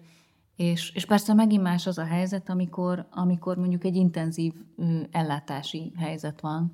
Tehát amikor nem, nem feltét, tehát amikor tényleg ott akár az orvos dönt arról, hogy most ő ezt a, ezt a beteget már nem fogja tovább kínozni kezelésekkel, mert valójában nem tudja megmenteni az életét. Tehát az orvosokon is van egy ö, bizonyos helyzetekben egy ilyen teher. Diplomatikusan fogalmaztál, de azért itt azt írtad, hogy az orvosi képzésben alig esik szó arról, hogy mi a teendő a páciensekkel, akik a kezelésre már nem reagálnak, uh-huh. mert hogy arra képezték ki őket, hogy diagnózist állítsanak és kezeljék a betegséget a fájdalom és tünetcsillapítás, a várható következményekről és a lehetséges gondozási módokról való kommunikáció terén képzetlenek. Uh-huh. Így még akkor is további vizsgálatokat, beavatkozásokat és kezelést rendelnek el, amikor már nincs remény a gyógyulásra, amikor már semmi haszna, semmi értelme. Uh-huh. A, ez hat évvel ezelőtti cikk. Azon, vagy hát, igen, az a szakdolgozatom a mentálhigiénés szakképzésen. És, és valóban azóta lehet, hogy én látok bele jobban úgy, hogy, hogy apró változásokat is látok, vagy jobban meglátok, de bennem azért van, van egy ilyen reményteli öm, bizalom a felé, hogy ez jó irányba megy. Tehát, hogy nem testtárgynak tekintik a, a beteget, akit a végtelenségig kell nyüstölni. Uh-huh. Meg itt valaki, meg itt ő az egyik interjúban hallottam egy ilyen mondatot, hogy az édesanyja valakinek azt mondta, hogy csak egy ágy vagyok. Uh-huh. Tehát úgy, úgy érzed, hogy ez... Jó, ketteske. Ilyen uh, barátformáló hat év kellett? Nem, azért, azért, azért ennyire én sem vagyok optimista, és mondom, lehet, hogy inkább az van, hogy jobban belelátok abba a részébe, ahol, ahol mondjuk jól csinálják. Egyébként a hospice egyik orvosával beszélgetve, Kádas Julival arra jutottunk, hogy lehet, hogy az orvosoknak egy kicsit felszabadítóbb lenne, hogyha a hipokráteszi esküben, ami tudom, hogy sokféle uh-huh. verziója létezik, minden egyetem olyat használ, amilyen, de hogy mondjuk nem azt mondanák ki, hogy az élet védelmére esküsznek fel, hanem az élők védelmére. És ez belefoglalja azt is, hogy az élő, amíg él, annak a védelme azt is jelenti, hogy mondjuk csillapítják a fájdalmát, uh-huh, és nem uh-huh. pedig uh-huh. Uh-huh.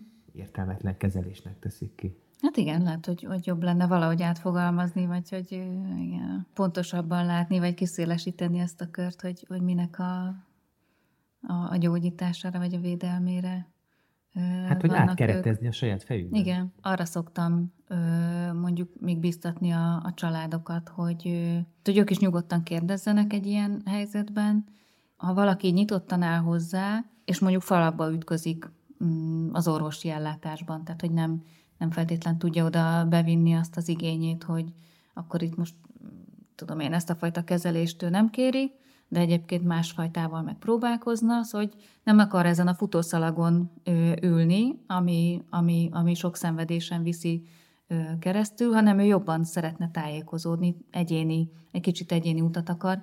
Az elő sokszor elzárkóznak az orvosok, de sokan viszont nem. Tehát azért lehet olyan orvos találni, tehát hogy akkor az a család az, az menjen tovább. Keressen egy, egy olyan orvost, aki hajlandó vele leülni, beszélgetni. Pont beszélgettem két hónapja egy ismerősömmel, aki azóta elhunyt, mondta lelkesen, hogy az ő kezelorvosa soha semmit nem ad fel, és ez őt mennyire lelkesíti.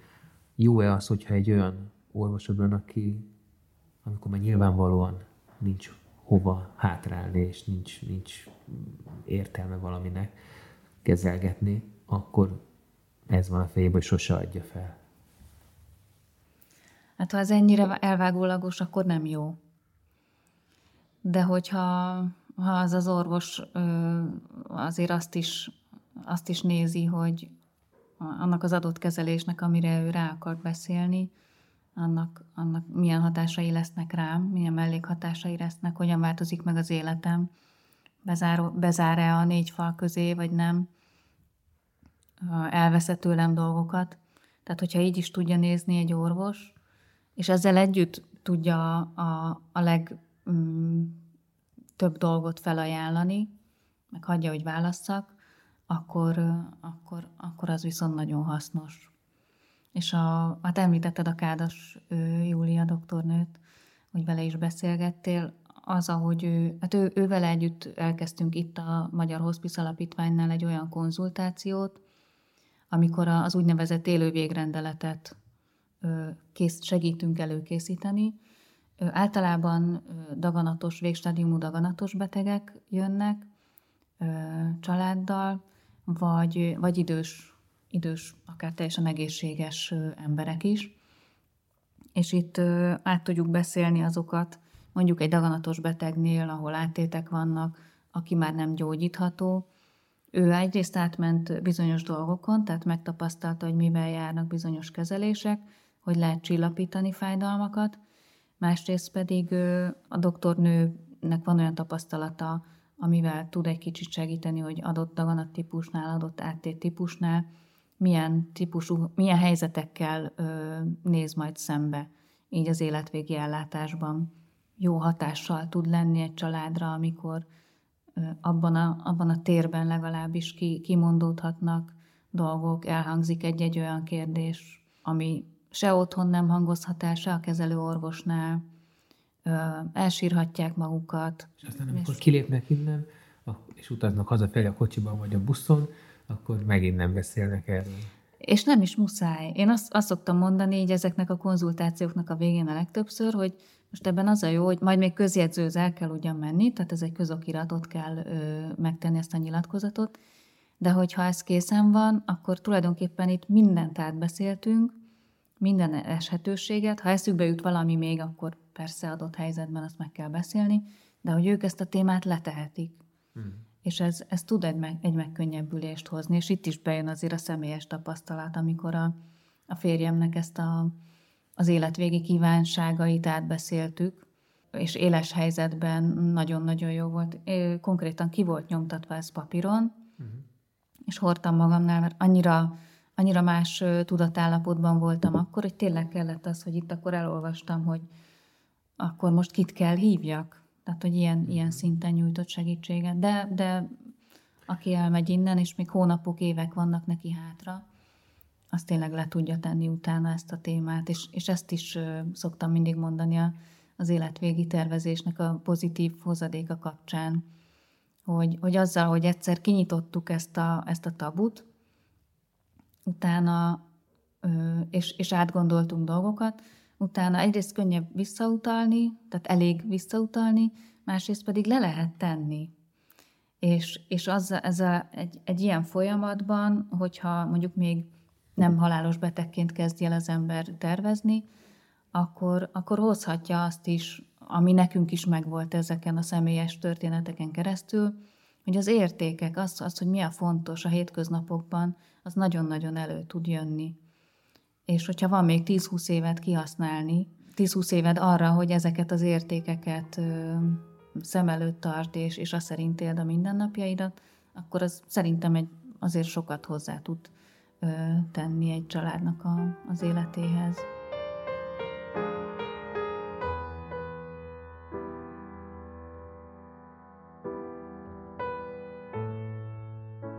Mi az a 6-7 fő terület, ami mondjuk az életvégi tervezésben muszáj érinteni, uh-huh. és iratokba, uh-huh. dosszékba rendezni? Uh-huh. Egyrészt a személyes adatok, tehát vannak olyan ö, adatok, amiket, amiket érdemes összegyűjteni egy dokumentumban. Ezek a személyes adatok, a... Jelszó, meg ilyesmi. De hát ezek még csak nem is, nem? még csak nem is a jelszavaink, hanem tényleg az konkrétan, hogy mi a tajszámom, az adószámom, bejelentett lakcím. Anyakönyvi kivonatok. Az, hogy hol tárolom a fontos iratokat, az, hogy mm, mondjuk a, a hagyatéki leltárba ugye ha nincs végrendeleted, de egyébként a leltárba is meg kell adni azt, hogy milyen vagyon tételek vannak. Ingóságok, ingatlan. Ö, igen, most azt hiszem 300 ezer forintnál van a határ, hogy ennyi az értékhatár. A bankszámla számoknak is meg kell lenni, akkor bármilyen biztosítás, magányugdíjpénztári számlaszám, ezeket is jó felsorolni, összegyűjteni. És az örökösöknek a nevét, a és, és lakcímét. Öm, Mert azon már elárulod, hogy végül is mi, mi van a végrendeletedben, nem? De ha leltárt, tehát ha egy hagyatéki leltárt kell valakinek készíteni az elhunyt szerette után, abban fel kell sorolni az örökösöket. Tehát, hogyha ha én mondjuk... Bár, bocs, azokat, akiket meg, megnevezel a végrendeletet, mert az nem feltétlenül esik egybe a rendes öröklési rendel. Uh, fú, ez jó kérdés, hogy a leltárban melyiket várják el, de uh, szerintem a, a, alapvetően a leltárban azt a, a törvény szerinti uh-huh. örökösöket uh-huh. kell felsorolni. Tehát mert az egyenes ugye... leszármazottak, annak hiányában nem tudom, a igen. oldalági, stb. Igen, Aha, igen, igen, házastárs, ilyenek. Szóval, hogy vannak ilyen ö, praktikus adatok, akkor érdemes a kapcsolat, ö, olyan kapcsolatokat felsorolni, amik fontosak, vagy fontossá válnak egy halál esetén, akár a házi orvos, kezelőorvosnak az elérhetősége, munkahely, szakmai szervezetek, olyan fontos emberek a baráti körből, a családból, akiknek mondjuk első körben érdemes tudniuk az én halálomról. Ezek után föl lehet sorolni azt, hogy milyen hivatalos rendelkezéseket tettem, tehát hogy van-e végrendeletem, az szerepele a, a központi nyilvántartásban, vagy csak itt van a fiók mélyén kézzel írva. Van erre egy minta egyébként nálatok a honlapon? Ö, van egy segédlet, igen, a magánvégrendelet megírásához. A magánvégrendeletet akár otthon teljesen egyedül saját kézzel megírhatom. Számozott oldalakkal, minden oldal aláírva. Igen, a segédletben benne van, hogy milyen formai mm. követelményei és tartalmi követelményei vannak, és ezt egyébként még ezt a saját kézzel írtat is elvihetem egy közjegyzőhöz, hogy tegye be a nyilvántartásba. Uh-huh. Tehát akkor se kell csak otthon a fiókban őrizgetni. És aztán vannak ennek egyel hivatalosabb formái is. Mindenkinek javaslom, hogy jól gondolja, mit ille, mert bármilyen módosítás utólag rohadt nagy feláras. Tehát én egyszerre próbálkoztam, de aztán úgy voltam vele, hogy na jó, ennek semmi értelme nincsen, mert nem mondom, hogy nyerészkedés, de ez tényleg olyan szintű bürokratikus költség, uh-huh. amit szerintem egyszer érdemes meglépni, uh-huh. és nagyon végig gondolva. Igen, igen. Vagy tényleg ott a, a magánvégrendelet nyilván az akkor, hogyha elég egyszerűek a, kapcsoli, a kapcsolatok a családban, vagy a vagyoni helyzet. Melyik van előtt, melyik érvényes, tudod? Na de akkor még, tehát akkor ugye ez, ez, ez ezek a, voltak a praktikumra vonatkozók. Hát még van. A rendelkezéseket, amiket meg, ha mondjuk a banknál tettem haláleseti rendelkezést, tehát ö, akár közös számlánk van, ö, az még nem, nem, tehát ha közös a számlánk, akkor, akkor a hagyatéki tárgyalás, vagy a hagyatéki végzés elkészültéig csak a, a felével rendelkezhetek annak a,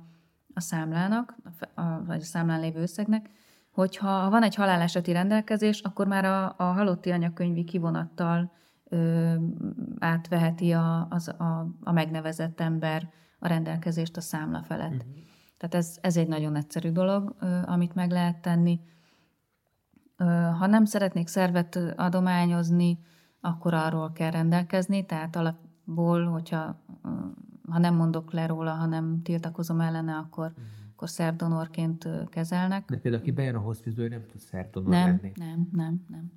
Milyen rendelkezés lehet még Gyámság, Igen, temetkezés. Meg, megnevezhetek előre a kiskorú gyermekeim részére olyan gyámot, akiben én bízok, akivel hát ugye praktikusan előre megbeszélem ezt, illetve akár a gyerekekkel. De akkor, hogyha egyedülálló szülő Ugye? Ha mind a ketten ö, meghalnak. Hát illetve igen, egyedülálló szülő esetén akkor van ennek értelme, hogyha, tehát hogyha nem, nem élnek ö, együtt. Tehát hogyha a felügyeleti jog annál az mhm. egyetlen szülőnél Világos. van. De azért itt a, a gyámnevezésnél mondjuk a, a nagyobb gyerekeket már, már meg szokták kérdezni, tehát ott, ott ők nem lesznek elveszve ebben a rendszerben. Mhm.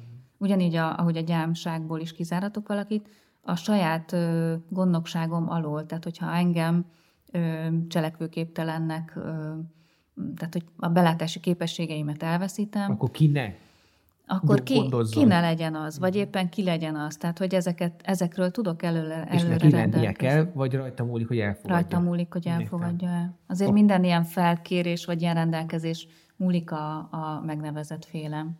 És akkor ugye tehetek a rendelkezést az élő végrendeletben arról, hogyha olyan állapotba kerülök, hogy gyógyíthatatlan a betegségem, már ö, orvosi, megfelelő orvosi kezeléssel sem tudnak ö, megmenteni, és a halálom egy így is bekövetkezik rövid időn belül, akkor lemondhatok életmentő, életfenntartó kezelésekről. Egyébként nem.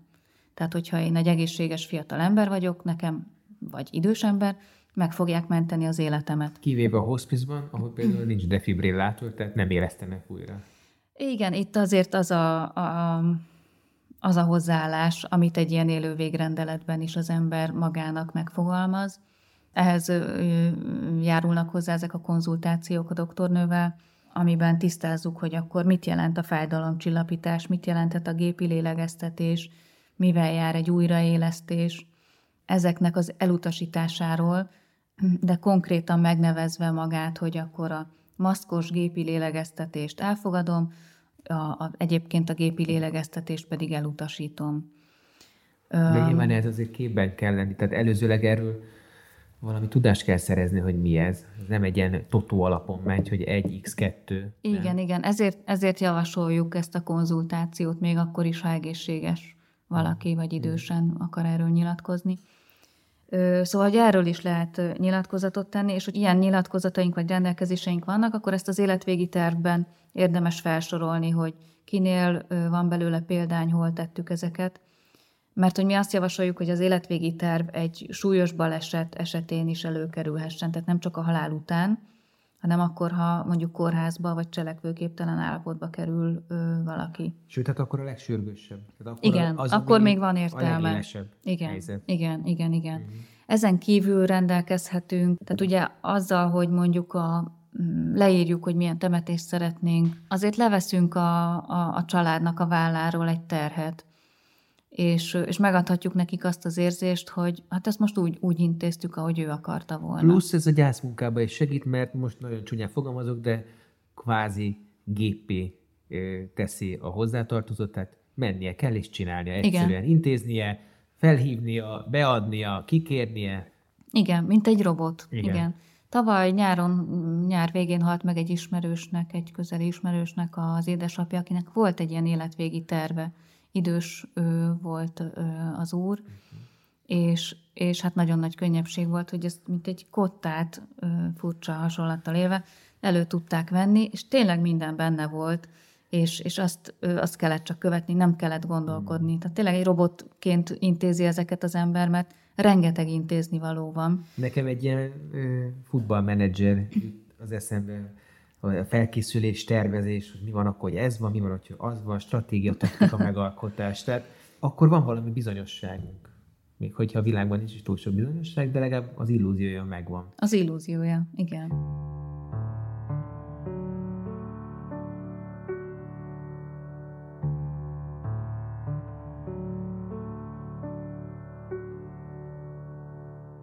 Picasso harmadik felesége, Françoise írja visszaemlékezéseiben, hogy volt egy spanyol házvezető nőjük, aki időnként titokzatos módon eltűnt egy napra, egy éjszakára.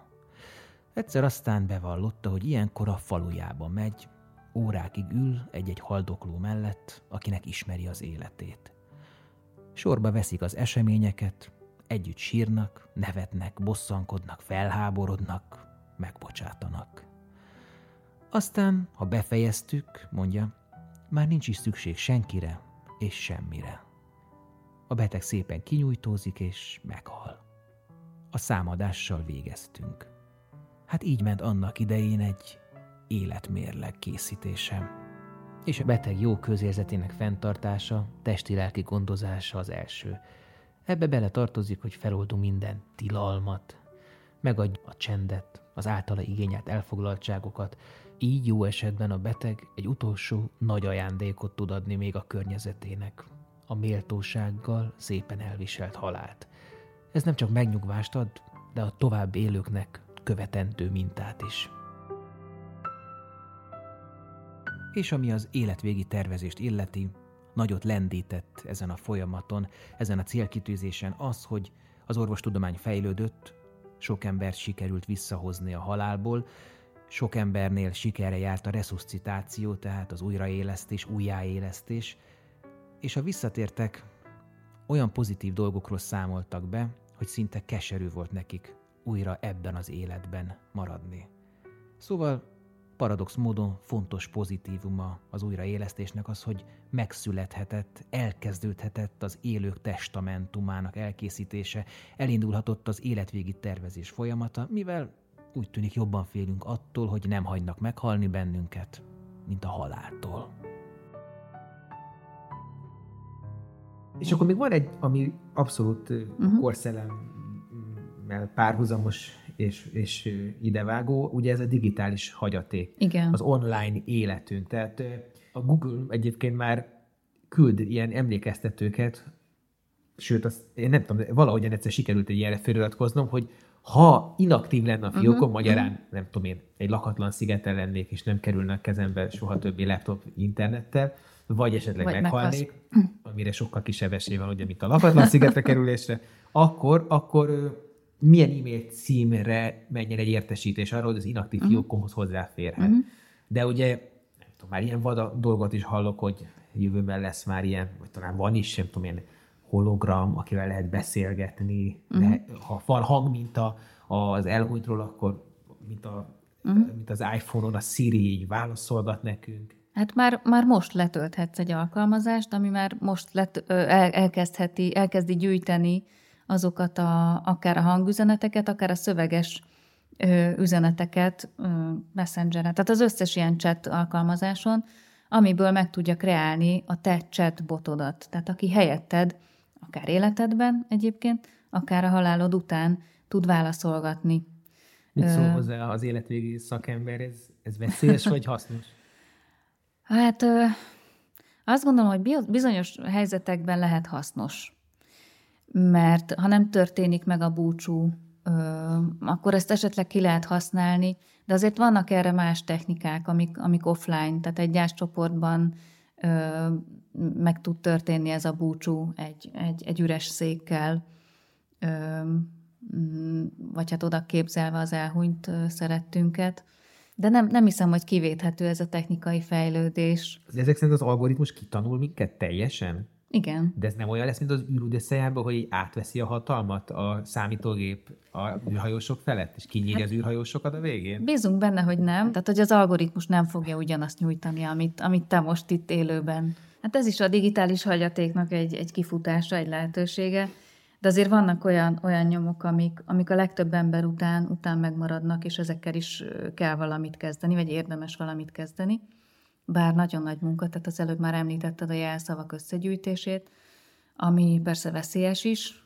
Én azért azt gondolom, hogy, hogy valamilyen bizalmas módon meg lehet ezeket őrizni. Vannak jelszókezelő alkalmazások és oldalak, ahol egy úgynevezett kulcs jelszóval védik le az összes többit, és hogyha ehhez hozzáférést adsz egy más valakinek, vagy esetleg azt a halotti bizonyítvány bemutatásához kötik, hogy megosztják vele ezt a, ezt az, az összes jelszavadat végül is, uh-huh. akkor, akkor ő tudja utána kezelni a, ezeket a hozzáféréseket. Na de ez nagyon beláthatatlan, mert a jelszavakat mindig fölelják, hogy változtasd meg, bizonyos időközönként uh-huh. nem maradjon az, sőt, van, ami uh-huh. kis kényszeríti. Tehát ez a kiőrzi az őrzőket esete, ez egy ilyen, olyan lavina, hogy így hát most nem tudom én, nekem tíz éve tök más jelszavaim voltak, és hogy tíz éve hagytam volna egy ilyen, ilyen élő végrendeletet, uh-huh. akkor bajba lenne az, aki most szeretné ezeket a jelszavakat bepötyögni. Igen, igen. Mondjuk az életvégi tervnél fontos dolog a frissítés, és pont ezek miatt. Tehát persze változhat a lakcímünk is, meg a, meg a vagyonunk is, bankszámla, akármi, de, de ezek sokkal gyakrabban változnak. Hát vagy az van, hogy ezt a részét mm, jobban cserélhetőre oldom meg, vagy, vagy kiválasztom azt a néhányat, ami fontos. És itt az is fontos, ugye, hogy ne csak a hozzáférést adjam meg, hanem azt, hogy oké, okay, akkor ezzel most mi történjen. Ezt a blogot, ezt a szeretnéd, hogy megmaradjon, vagy ezt vegyem le úgy, ahogy van, vagy lementhetem róla a fényképeket, vagy mi legyen ezek, vele. Bocs, hogy ezek olyan kérdéseket vetnek föl, hogy én mit szeretnék most, az mint hogyha te fejed kéne gondolkodnom, hogy te mit szeretnél majd, ha én nem vagyok. Uh-huh. Mert tehát óhatatlanul terhet rakok rád, uh-huh. plusz megvan a napfényízének az utolsó jelenete, amikor a, ugye a Sonnenschein Ignác, uh-huh. meg a Sonnenschein családnak a története, és ugye a, a likőr receptkönyvet, uh-huh. ott a lomtanításon így, a, a ükunokkal már így, mi ez, nem tudom, ez kidobom a francba. És ugye benne van az életelixírnek, vagy annak az ital elixírnek a receptje, amire az egész család épült, és a birodalom, meg minden. Szóval eleve fölhalmozunk mindent, így, így emeljük a hordalékokat, építünk egész életem, és akkor még azt utáni pufi áttolom, csinálj vele, amit akarsz. Hát, ha, ha belegondolsz, akkor ezek egyébként is ott maradnak, ezek a nyomok. Lehet, hogy aztán nem akadsz rá, vagy, vagy, vagy te nem, nem akad rá az a szeretted, akinek a dolga a rendezés lenne. Ezért mondom, hogy érdemes fontosakat kiválasztani belőle, ami neked fontos, és persze azt is el szoktuk mondani, hogy akár egy ilyen nagy stílű temetési terv kapcsán, hogy azért, azért nem feltétlen kell a hozzátartozó, tehát hogy gondoljunk rájuk is, tehát hogy valóban ne hagyjunk terhet. De lehet azt is mondani, hogy csinálj vele azt, amit szeretnél. Vagy ahogy neked a legkönnyebb.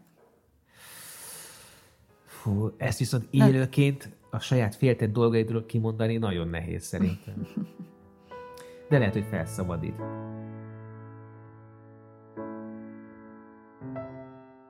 azt írja az alapítvány a honlapon, hogy az életvégi döntések csak a halál közeletével válnak aktuálisra, ám ha már életünk derekán elkezdünk velük foglalkozni, akkor nem csak az utolsó hónapokat, illetve a szeretteinkre váró gyász időszakát tehetjük nyugodtabbá, de az addig eltöltött éveket is boldogabbnak, értelmesebbnek élhetjük meg. Kicsit nekem ez úgy hangzik, mint egy ilyen magányugdíjpénztár hirdetése, vagy ilyen aranyalfony otthonnak a szlogenja. Miért foglalkozzunk a kellemetlennel?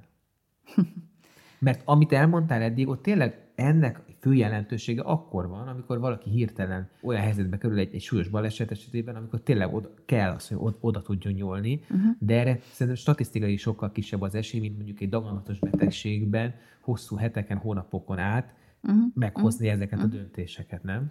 Az, amiatt látom értelmét, hogy, hogy valamiféle mm, párbeszéd elindulhat, és sokkal-sokkal jobban leegyszerűsíti az éles helyzetet, hogyha van már valamilyen mm, egy nyitottság ehhez a témához, és ez, ez csak úgy tud megtörténni, ez a nyitottság, hogyha beszélgetünk róla. Abszolút osztom, csak mond nekem azt a helyzetet egy ideális, működő családban, amikor erre sor lehet keríteni. Mm. Nyilván nem egy vasárnapi ebédnél, de mondjuk egy megrázó film után erről beszélgetve. Tehát hol lehet ezt a témát behozni, és hogyan? és ki hozza be? Uh-huh. Tehát, hogy mondjuk a mm, férjfeleség vagy hogyan egy, mit tudom, én, mit tudom én, ott a nagy család, valami, valamiért összegyűltek, és akkor hát nyilván valaki, lehet, hogy az idősebbnek kell a fiatalabbal behozni, vagy a, uh-huh. vagy a középkorúnak az idősebbel elkezdeni ezt a uh-huh. párbeszédet, csak hogy az alkalom. Uh-huh. Hát arra szoktak panaszkodni idősek egyébként, hogy most egy kicsit kerülöm a választ, de majd mindjárt. Jó. szoktak rá panaszkodni idősebb emberek, hogy ők hiába mondják el, hogy gyere, most megmutatom, hogy ez legyen rajtam, a, nem tudom, a, a koporsóba, vagy a temetésen, itt vannak eldugva, nem tudom milyen kötvények, és hogy elhesegetik őket, de, de persze nagyon nehéz ezt felhozni, ezt a témát. Egyébként halottak napja kapcsán, vagy bármilyen temető látogatáskor szerintem jól szóba lehet hozni. Uh, ahogy mondtad egyébként egy, egy, egy hasonló témájú film kapcsán, vagy hogyha filmről neked eszedbe jut, mondjuk a saját halálod, vagy hogy te mit tennél, akkor azt, azt ott pont meg lehet osztani. Kaptunk egy olyan kérdést, hogy a, az idős édesanyjával nem tudja ezt, hogy felhozni ezt a témát a hölgy, és, és akkor a kolléganő mondott egy nagyon jót, hogy Hát, hogyha megosztod vele, hogy téged ez foglalkoztat, és a saját magad jogán, tehát hogy a saját ö, ö, dolgaidnak a rendezése kapcsán, akkor így is, így is szóba hozható akár a téma, és akkor nem tűnik úgy, hogy na, én már a, az anyámnak a halálát kívánom, és ezért akarom szóba hozni ezt az egészet.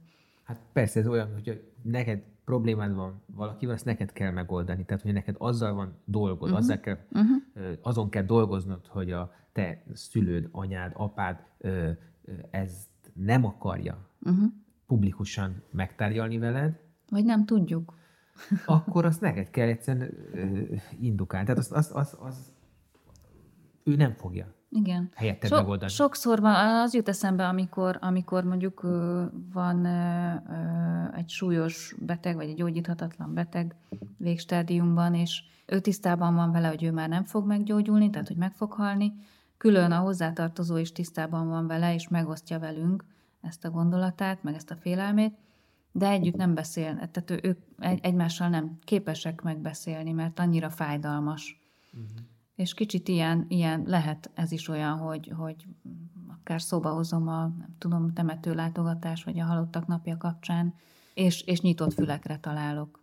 Van egyébként ötleted rá, hogy hogyan lehetne szóba hozni? Ez egy izgalmas dolog.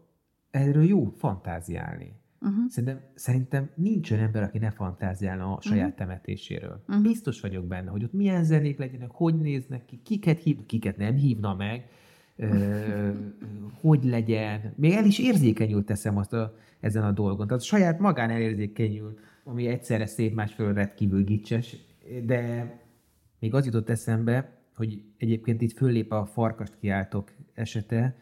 Az én nagymamám mindig szóba hozta, hogy nem tudom én, milyen papot akar, milyen liturgiát, milyen virágot, és már, már nem azért mondtuk azt neki, mert nem akartunk erről beszélni, hanem mert már ezerszer hallottuk, uh-huh. tehát, hogy ne, nem kell ezt túl, túl van tárgyalva nagy, értjük, megvan, oké, okay, hogy hova uh-huh. kell az urna, uh-huh. meg hogy uh-huh. milyen sorrendben, meg milyen betűkkel. Uh-huh. Lehet, hogy valamiért szüksége volt rá, hogy, hogy még azt tudja még elmondja. Ilyen szájba rágta, az mm. biztos. De hát... Mondtad te is, hogy neked is megvan ez a, az életvégi terved, meg, meg van mindenféle rendelkezés. Nem ennyire részletesen, mint hogy mm. elmondtad egyébként. Tehát vannak, de majd most? vannak fehér foltok. De, de hogy az is fontos, hogy tudjon valaki erről. Uh-huh. Tehát, hogy legyen egy olyan ember, akinek ugye dolga lesz vele, annak mindenképpen, illetve akivel úgy érzed, hogy fontos megosztani én a bátyámnak szoktam küldözgetni a frissítéseket, meg egy barátnőmnek, és... És nem hívnak hogy ezt most miért küldted? Megint? Mi, miért küldted? A bátyám szokott egy olyat ilyenkor visszaírni, hogy jó, azért ne hajj még meg. Tehát, hogy így, így viccesen. De amikor ez szokássá válik, tehát minden évben egyszer, én mondjuk nagy utazások előtt, ez a barátnőm, ő is küldi az övét, tehát ő, ő, ővel együtt csináltuk az életvégi tervezés alapítványt annó, tehát ő, ő, ő amiatt is van benne ennyire ebbe a témában, de ő, ő meg évelején szokta a frissítéseket küldeni. Mi szerepel a tájrovadban? hát életvégi terv, szerintem. Updated 2022. Igen, és akkor én is elmentegetem az ő fájlját, ő az enyémet, és Mm. De nem nézel bele. Ezt pont ezen gondolkodtam, hogy az e- elsőbe szerintem belenéztem, de azóta azt hiszem, hogy nem. Talán amikor felhívja a figyelmemet rá, hogy valami újat tett bele. De, de azért nagy, nagy, nagy vonalakban ugyanaz maradt azóta. Itt szerinted fontos a diszkréció, vagy pont, hogy fontos az, hogy, hogy ne legyenek meglepetések, tehát mindig meg kell nézni, és akár kommentelni, hogyha valaki megkér arra, hogy figyelj, ez az életvégi tervem, valószínűleg te fogsz ezzel foglalkozni. Hát erőltetni hozzá. nem lehet, de biztos jó, hogyha ha még pluszba, főleg, hogyha neki kérdése adódik ezzel kapcsolatban, akkor, akkor vissza tud kérdezni. Igen, én nem bánom, hogyha mondjuk a bátyám beleolvas. Hallod?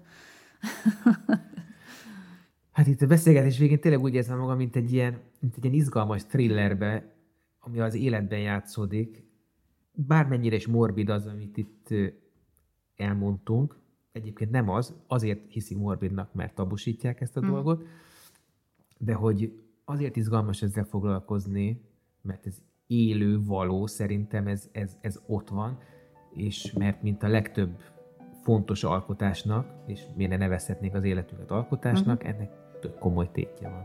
És hogyha látjuk, hogy milyen tétje van, akkor talán még jobban megpróbáljuk mi alakítani. Eddig tartott most a Nincs rá szó, itt a 24.hu-n. De ígérjük, lesz még szavunk beszélni az élettől való búcsúzásról. A hospice intézmény rendszere évtizedekkel ezelőtt azért jött létre, hogy a nem gyógyítható, daganatos betegek fájdalmát csillapítsa, a méltóságukat az utolsó pillanatig segítse megőrizni, és a hozzá tartozóknak lelki támogatást nyújtson. Teszi mindezt térítésmentesen, túlnyomó részt adományokból. Ha megérintett az adás és segítenél akár támogatással, akár önkéntes munkával, akkor keresd a Magyar Hospice Alapítványt. www.hospiceház.hu